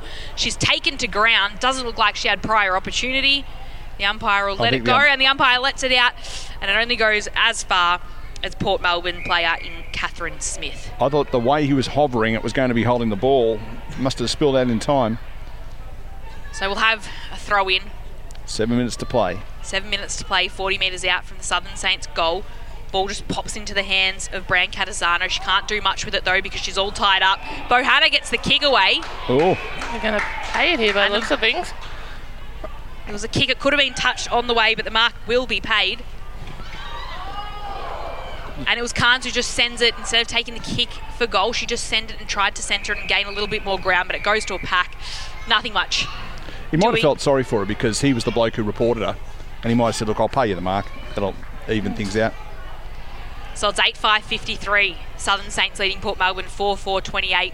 13 and a half minutes gone in this final term at North Port Oval. The Southern Saints have come and they've come and defeated, come to defeat their higher ranked opponent on their home turf. So the ball on the ground, getting a little bit of a handball out there was DeAngelis. Doesn't go very far for the Southern Saints, so it's in the hands of Port Melbourne players who can't hang on to it. So it goes back to the oh. Saints, and it's Priest at the bottom there who's trying to do her best with it. Just some tapping and some handballing going along. Nice little tackle there by Maya, keeping the ball in the Southern Saints' hands. Alice Burke sends it high. She can't quite find her teammate though. And it'll be chopping the arms, and the free kick will go Port Melbourne's way, and it'll go into the hands of Catherine Smith. They would have been pleased with her performance today. She's been in amongst it, probably in the top four or five Port Melbourne players today, I would have thought. She gets the ball in and gets it now to McClelland. Didn't gain a lot, but uh, have the ball at least. Kicks it to a really dangerous spot, but fortunately her teammate with plenty of space ahead of her, and that is Bridie Kennedy by the looks of it. She tries to run around the team, her opponent, and didn't do that very successfully. Now they've put themselves into strife. Umpire's going to probably call this deliberate, and uh, that's because it was deliberate. So the, the uh, Southern Saints are going to get a free kick. Difficult kick from where they are. But uh, unless he's a left footer, it would make it a little bit easier. But uh, tough kick. Tell you who it is in a moment. People in the social club would know because it's right in front of them. Banana kick, and she has missed everything. And the score remains as it is 8 5 53, the Southern Saints, 4 4 28, Port Melbourne, 15 minutes played, less than five minutes left in the game. And uh, this is the time of the game you just hope no one gets injured because the, the, the result is well and truly done. Harley's got on the half back flank. She's looking for someone to kick it to and she does, but she makes a bit meal of that, kicks it to a two on one. Ball spills. Fortunately for the Borough, they get the ball. Good smother that time by Maya. She's running onto it. Maya is my store. She's got the ball. Oh, tackles. Burke didn't see the others coming, and it's a free kick to the Borough in the back pocket. That might be Lesosky Hay was Lesosky Hay, and she just opts to go long. It's probably the only thing the Borough can do at this point in time. But geez, we've seen it, seen it all day, and it's cut off by the Southern Saints, who just aren't letting that ball get past the centre of the ground. So they record another inside 50 before it ping pongs back the other way, and it's Port Melbourne with the ball. And the umpire will come in and he'll blow his whistle. And he'll send the free kick the Southern Saints way, so it'll be Hines now. So Hines has got the free kick in the centre of the ground, and she'll just opt for a short little kick to the side, giving her teammate plenty of time to run onto it and just send a high ball to the top of the arc. At the top of that arc, though, was Sansonetti, and Sansonetti is able to take that intercept grab for Port Melbourne so they can go back the other way, but instead they'll go behind to then work that distance to go forward. One of their better performances, I think, uh, today in Sansonetti, just been, I think, tireless, just been consistent across uh, all four quarters today. It's been a tough day, and Sansonetti's one that's had to shoulder a lot of it. Just a quick around the grounds um, at Arden Street, Collingwood 10 14 74, North Melbourne 2 1 13. They've uh, got a similar amount of time left to this game here. Just as well they didn't kick straight. 10 14 could have been ugly. Ball Yeah. kick forward inside by Stewart. She's been pretty solid today. Hand pass to nobody in particular, our favourite player. Ball picked up again, this time by Stewart's ended up with it again. Kicks it forward. No one can take the mark. Spills out. Running onto it though now is uh, uh, Saulitis. Saulitis off to Bohanna. And Bohanna misses what she should have kicked. 8 goals 7, 55, the Southern Saints. Port Melbourne 4 4 28. Seven and a half minutes played. Bohanna is the player that has the multiple goals. She's kicked two, everyone else has been a single goal kicker. I'm going to follow those people. They've got the pizzas for after the game. So McLaren brings the ball in. They get it to the top of the 50, but it's Southern Saints again who just cut that off, and it's Carnes who's able to get the ball further forward. But that ball will just go straight back to McLaren for Port Melbourne, and this time instead of the long ball, she'll opt for the short kick. She'll go onto the other side of the ground in front of the social club, and they'll look to work the ball out of their danger zone this way. They go to an even contest, and that even contest is won by the Saints. I'd love to know the stats on marks for the two sides in contested situations. Seems to me that every time there's been a contested mark, the Saints have taken it. So it's the Saints again. They've got a chance here to get a goal, weaving in and around there. Look to have been Rapari. She weaves in and around, but it goes offline and it'll just be a behind. So it'll be 8 to 7 55. The Saints leading Port Melbourne 4 4 28. Just a minute and a half left in this final term here at North Port Oval. Special comments here being done by Katie Lambeski and Elise Collette. Yeah, I, think it's just meandering along to its inevitable conclusion here. The Saints are going to record a pretty impressive win and a famous win, and one that's going to set them up come for a run at finals. They've just, you know, they've handled everything so perfectly today. They've just controlled the tempo, controlled the game, just for for the longest part, and that's Port just haven't been able to find the answers. There's a bit of this going on now that's a bit late, isn't it? That's the No. thing. And I, I guess for Port, if nothing else, they can they can take away the fact that they've kept the Saints goalless this quarter, Yep. unless I am mistaken. Um, so yeah, if nothing else, that that's a good positive to take out of at least this last quarter. And in fact, they've won the last quarter. That at, is at true. this point, so it's one goal to three behinds at the moment. So just one minute remaining in this final term. Here at Port Melbourne's home ground, the ball in the middle of the ground on the outer wing. Saints going forward again. They're trying to not remain goalless for this term. They've got a chance and they've got a bit of a clear 50. The ball goes high and it's going to bounce into the goal square here. Will it bounce forward? Will Rapari got on the end of it? Not quite. She may get called for kicking in danger there. She did.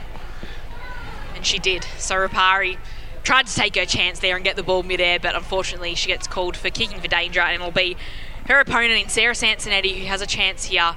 She'll just want to clear the ball long. There's not long left in this match, so just not concede and get this ball out of that danger. 50, so she gets it to the top. She tries to find Bromwich, who just punches it away, and the ball will move into the centre square. Running onto it will be Richards. She'll have a chance here to get it for Port Melbourne. She's got a few Saints players coming at it, and it's the Saints supporters that will be celebrating right now. They've just defeated Port Melbourne 8 7 55 to 4 4 28. A sensational performance from the Southern Saints, and one that puts them firmly in that finals contention. They were sitting sixth coming into this match with a few teams coming at them for that final spot in the finals. This may just give them that four points of a buffer. We mentioned it at three quarter time how important it would be for the Southern Saints to hold on. Now they've done it. How big is this for them and for the scheme of the final series in VFLW? Absolutely huge. Huge. So- uh, sorry, you go, Katie. all good, all good. I mean, we talked about the F word previously, you know, even with Dale before the game. And you know what? Uh, Outstanding. I think they've just been able to to match that. They've been able to take that confidence and just you know put that out there in a consistent four quarter performance. And they've just had every answer today to whatever Port threw at them. They were just able to steady on. They were just able to get the game back on their terms. And just a full credit to them. That's a monumental win and uh, one we'll be looking back on as a major moment in this game. Yeah, absolutely. And not only does the win give them a nice buffer in the race for the, that, that sixth spot in the finals, it'll also give them a world of confidence because Port have been one of the best sides all year, and to, to beat them on their home deck it will be just absolutely massive for the Saints' confidence. So what that does, in fact, if you look at the ladder, uh, the Saints are now on 20 points. Western Bulldogs and Carlton both outside on 14 points. North, who won't win today, on 12 points. So that gives them a two-game, one and a half game, two-game buffer. And if you look at the percentages, Southern Saints started with 104. They'll now be about 107. You would think after today, something like that. The the the percentages outside the the six, 74, 69, 61. So that's as good as a Mm, game. So they're now effectively two and a half games in with four to play. They really have to win one more game, and that's pretty much it. And uh, I can't remember um, what clubs they've got next, but I'm pretty sure they've got well, at well, least they've got the Cats next week. Then they have uh, the Bulldogs. Then they have North Melbourne. And Oh. then they have uh, uh, a bye, maybe. Would that be right? No, There's no, bye. no, no Carlton. Carlton. Carlton, Yes. that's it. So yeah, they've got at least two possible wins, maybe even three in there. So And the other thing is the teams they're playing are the ones they're competing with. So if they beat them, it becomes the perennial eight-point game. Yeah, absolutely. So today it was a 27 point game. It was a 27 point win here by the Southern Saints as we go through the goal kickers for today. Just the one multiple goal kicker for the Southern Saints in their eight goals there. That was Tara Bohanna, who was in and amongst everything throughout the day. Single goals going to Kayla Rapari, Taylor Carnes, uh, Harris, Meyer, Capsalis, and Neves. And single goals for Port Melbourne in the losing side going to Bromwich, Bailey, Richards, and Harley. So some big performances there coming from Southern Saints throughout the board. Bit of a nice, well-rounded uh, performance from them. Who did you see as standing out as some of their best players? I mean, looking up and down this sheet, you can point to any one really. I think Frankie Hocking, I think, had a really um, very good first half. Annalisa Harris came in with some clutch moments as well. Tara Bohanna just stood tall every, every time she was asked to. Hannah Stewart, really consistent. Alex Alexandra Hines in the ruck, really tireless performance, competed well all day. Kayla Rapari provided a bit of a, I mean, a spark, a bit of an attacking Yeah, spark. she was really good, particularly those opening couple of minutes in that Yeah. first quarter. E- Exactly, and then you have Hannah Priest as well as uh, Beck Neves providing that experience, those steadying moments at key times in the game, and And the Burks. yeah, and Yeah. the Burks as well, and Yeah. the Burks just consistent team performance, and that's what I'm sure will please Dale Robinson the most. We do need to acknowledge too also that Taylor Cairns was reported in the fourth quarter for a dangerous tackle on Courtney Bromwich. It looked pretty nasty. I would think it's a week. Uh, it won't be any more than a week. Uh, you would think it, it was just unnecessary. Yeah. Probably unnecessary is the term to describe Yeah. it. And It wasn't wasn't uh, you know malicious, but you can't get away with doing that, particularly someone wearing headgear, which I suggest says something as well. Exactly. So we did mention a little bit earlier in the day we thought it might be a bit of a physical game from what the way both coaches were speaking. It didn't end up apart from that one incident, maybe a couple of incidents. I don't think it had that physicality or that feeling in it that we that came out from the players. Perhaps late in the third quarter, you could point to that, There, but there was yeah. one melee moment. I don't remember which quarter it was, but it was just yeah, um, in this pocket here in front of the the social club. Yeah, I think you might be right. I don't think you can call it bruise free either. No, You that- know, I think absolutely within reason. Yeah. Uh, but I think it, part of the thing was the smaller ground means you've got more people per square metre, if you like, and Mm. therefore it's going to be tighter. Yeah. Um, we talked a lot about. The, I mean, you guys all picked Port Melbourne, so I recall from the start of the game. Um, not that I'm going to ride that one home Rub all the way. Um, but you know, I think we talked about the fact that if Port were going to win, it was because they're going to run the Saints off their feet in open space, which they didn't have the chance to. It was just too Mm, yeah. congested for that, and I think that's where the Saints ended up winning it. I think the Southern Saints definitely came in with that game plan just to stop them from being able to get that run. And it might not be the prettiest game, it might not be the prettiest football, but they brought it to ground and they were the ones consistently winning the ball, whether it was on the ground or whether it was from stoppages. Well, they don't give out, you know, they give out four points if you win. They don't give out three points if it's, you know, not such a nice looking game, and two if you if you don't smile at the umpire. It's four points whether you win or lose, and winning ugly counts just as much as winning it nice. Yeah. It's not the method that counts; it's the result. Correct. The result of the Southern Saints will be enjoying a lot here, having gathered this win, uh, coming across to Port Melbourne, too, coming across to a bit of a fortress here. I'd say uh, North Port Oval is Oh, something yeah. that Port Melbourne. It's a, a bit daunting to come across Mm. here uh, as an opposition side, and there were plenty, plenty of fans for Port Melbourne. Obviously, the crowd picked up, but it was the Saints who were able to come away with the win here. And for Port Melbourne, obviously, we probably only saw in the third term them really pick up. Uh, and okay, in the last term they did hold um, the Southern Saints goalless, but you'd look at that as saying, well, the Saints did the hard work in the first Yeah. three terms. Yeah, it was more of a case of too little, too late. Really, Yeah. they definitely had their moments, but it would have would have been a different result if they'd had their moments at the start of the Yeah. first I mean, quarter. It just came in bursts. It just Mhm. came in fits and starts, and there was no real, compl- you know, consistency at all to their play. Yeah, and if you look at the goal kicking, we I think I mentioned at one stage it was the, I think once there were two goals in a row kicked by Port Mm. because and more often than not it wasn't you know the Port kicked a goal and then three or four minutes later the Saints did. It was often they kick a goal, take it out of the centre, get down, get the goal back, and so they Mm. didn't get that chance to get the momentum building. And I think that's what in the end um, it just it just stifled. I think stifling is a word that I might use to describe the game. Yep, so it was just two goals. Uh, they didn't kick off their goal scoring until the second term, the home side here, Port Melbourne. So two goals in that second term, and then just one in either of the final quarters for today. So really weren't able to get their run on today. Uh, obviously, we've got the night game here that WARF Radio will also be covering starting at 6 p.m. It'll be Williamstown against Casey Demons there at Downer Oval. What are our thoughts heading into that match under lights? Could be a bit chilly there at Williamstown. 7 p.m. kickoff or 7 p.m. first bounce. It's not soccer. so, what? Um, who are we tipping there? Casey easily. I'm, Before anyone says it, I'm not just saying that because I'm a Melbourne supporter. If you take a look at the two lineups, if you t- particularly look at Casey's, you've got the likes of Libby Birch, Shelley Heath, Jackie Parry, Alyssa Bannan, Maddie Gay, Eden Zanker. Yeah, it just go down the list, and that's a fair chunk of Melbourne's best 21 or 22, whatever the figure is these days. So, yeah, and you just don't have that that top level talent um, in the Williamstown lineup. They do. Williamstown do get um, Elizabeth Keaney from Gold Coast this week, so that'll be a good inclusion for them. But Yep. yeah, Casey have been very dominant the past couple of weeks, and I can't see that changing tonight. Any hope for Williamstown, Katie? Well, they've got nothing to lose. Uh, put it that way. They have the opportunity on their home deck just to try and you know match it with some of the better sides. And you know if that doesn't motivate you, then well, you know who knows, who knows. Mm. But I think yeah, it should be a regulation win for Casey. It might be a bit tricky there, particularly at night at Williamstown. Can be tricky, but I think Casey comfortably. I think it depends a lot on this stuff, he said, pointing at the grey clouds. Uh, I don't know if you've been to, have you ever broadcast a game from uh, Williamstown when it's raining? Uh, you might as well. You, you- could toss a coin. It, it, it does impact dramatically on the ability, particularly if you get a breeze. You get a breeze from the southern end. Um, so, for example, if, if it Yeah. does, if it springs up and in in, in one quarter, Williamstown get that wind, it Yeah. could make all the difference. I know you all made fun of me at the start of the game, but I'm going to pick Williamstown just because you all picked Casey.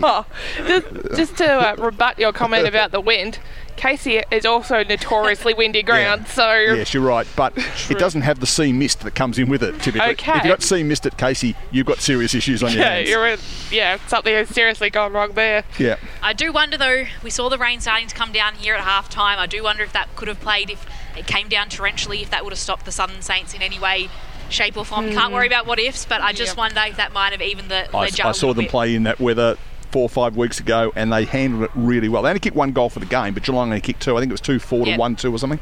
Um, But uh, the skills were pretty good. I think one of the things I've noticed, I've been watching this for five years, broadcasting VFL, VFLW um, stuff for the five years, and the thing that's noticeable is the capacity for the female players now to hit a target without thinking about it. You know that the first season, and we had a lot of netballers, Shani, whatever her name is now, that used to be late. in the year. she's not that Shani anymore. Um, who in one of her early games actually passed the ball as a netball pass. You know, so uh, that sort of stuff doesn't happen anymore. And I think the skill level has increased to a degree where I think the weather would be less of an issue than it otherwise would be. Mm. Yeah, fantastic. Well, we had a little bit of rain here. It started off in sunshine, moved to a little bit of rain, and it's moved to cloudy. But geez, it's sunshine all day for the Southern Saints after this remarkable win against Port Melbourne. It was the Southern Saints 8 7 55, defeating their opponent Port Melbourne 4 4 28. Thank you for joining us on WARF Radio. I'm Lauren Borden with Neil Butler in play by play, Elise Collette and Katie Lambeski. Thank you for joining us in special comments. Thanks for having us. Pleasure as always. Thank you so much. You can tune back into WARF Radio at 6 6 p.m. for Williamstown v Casey. But from North Port Oval today, it's goodbye from us. Footy,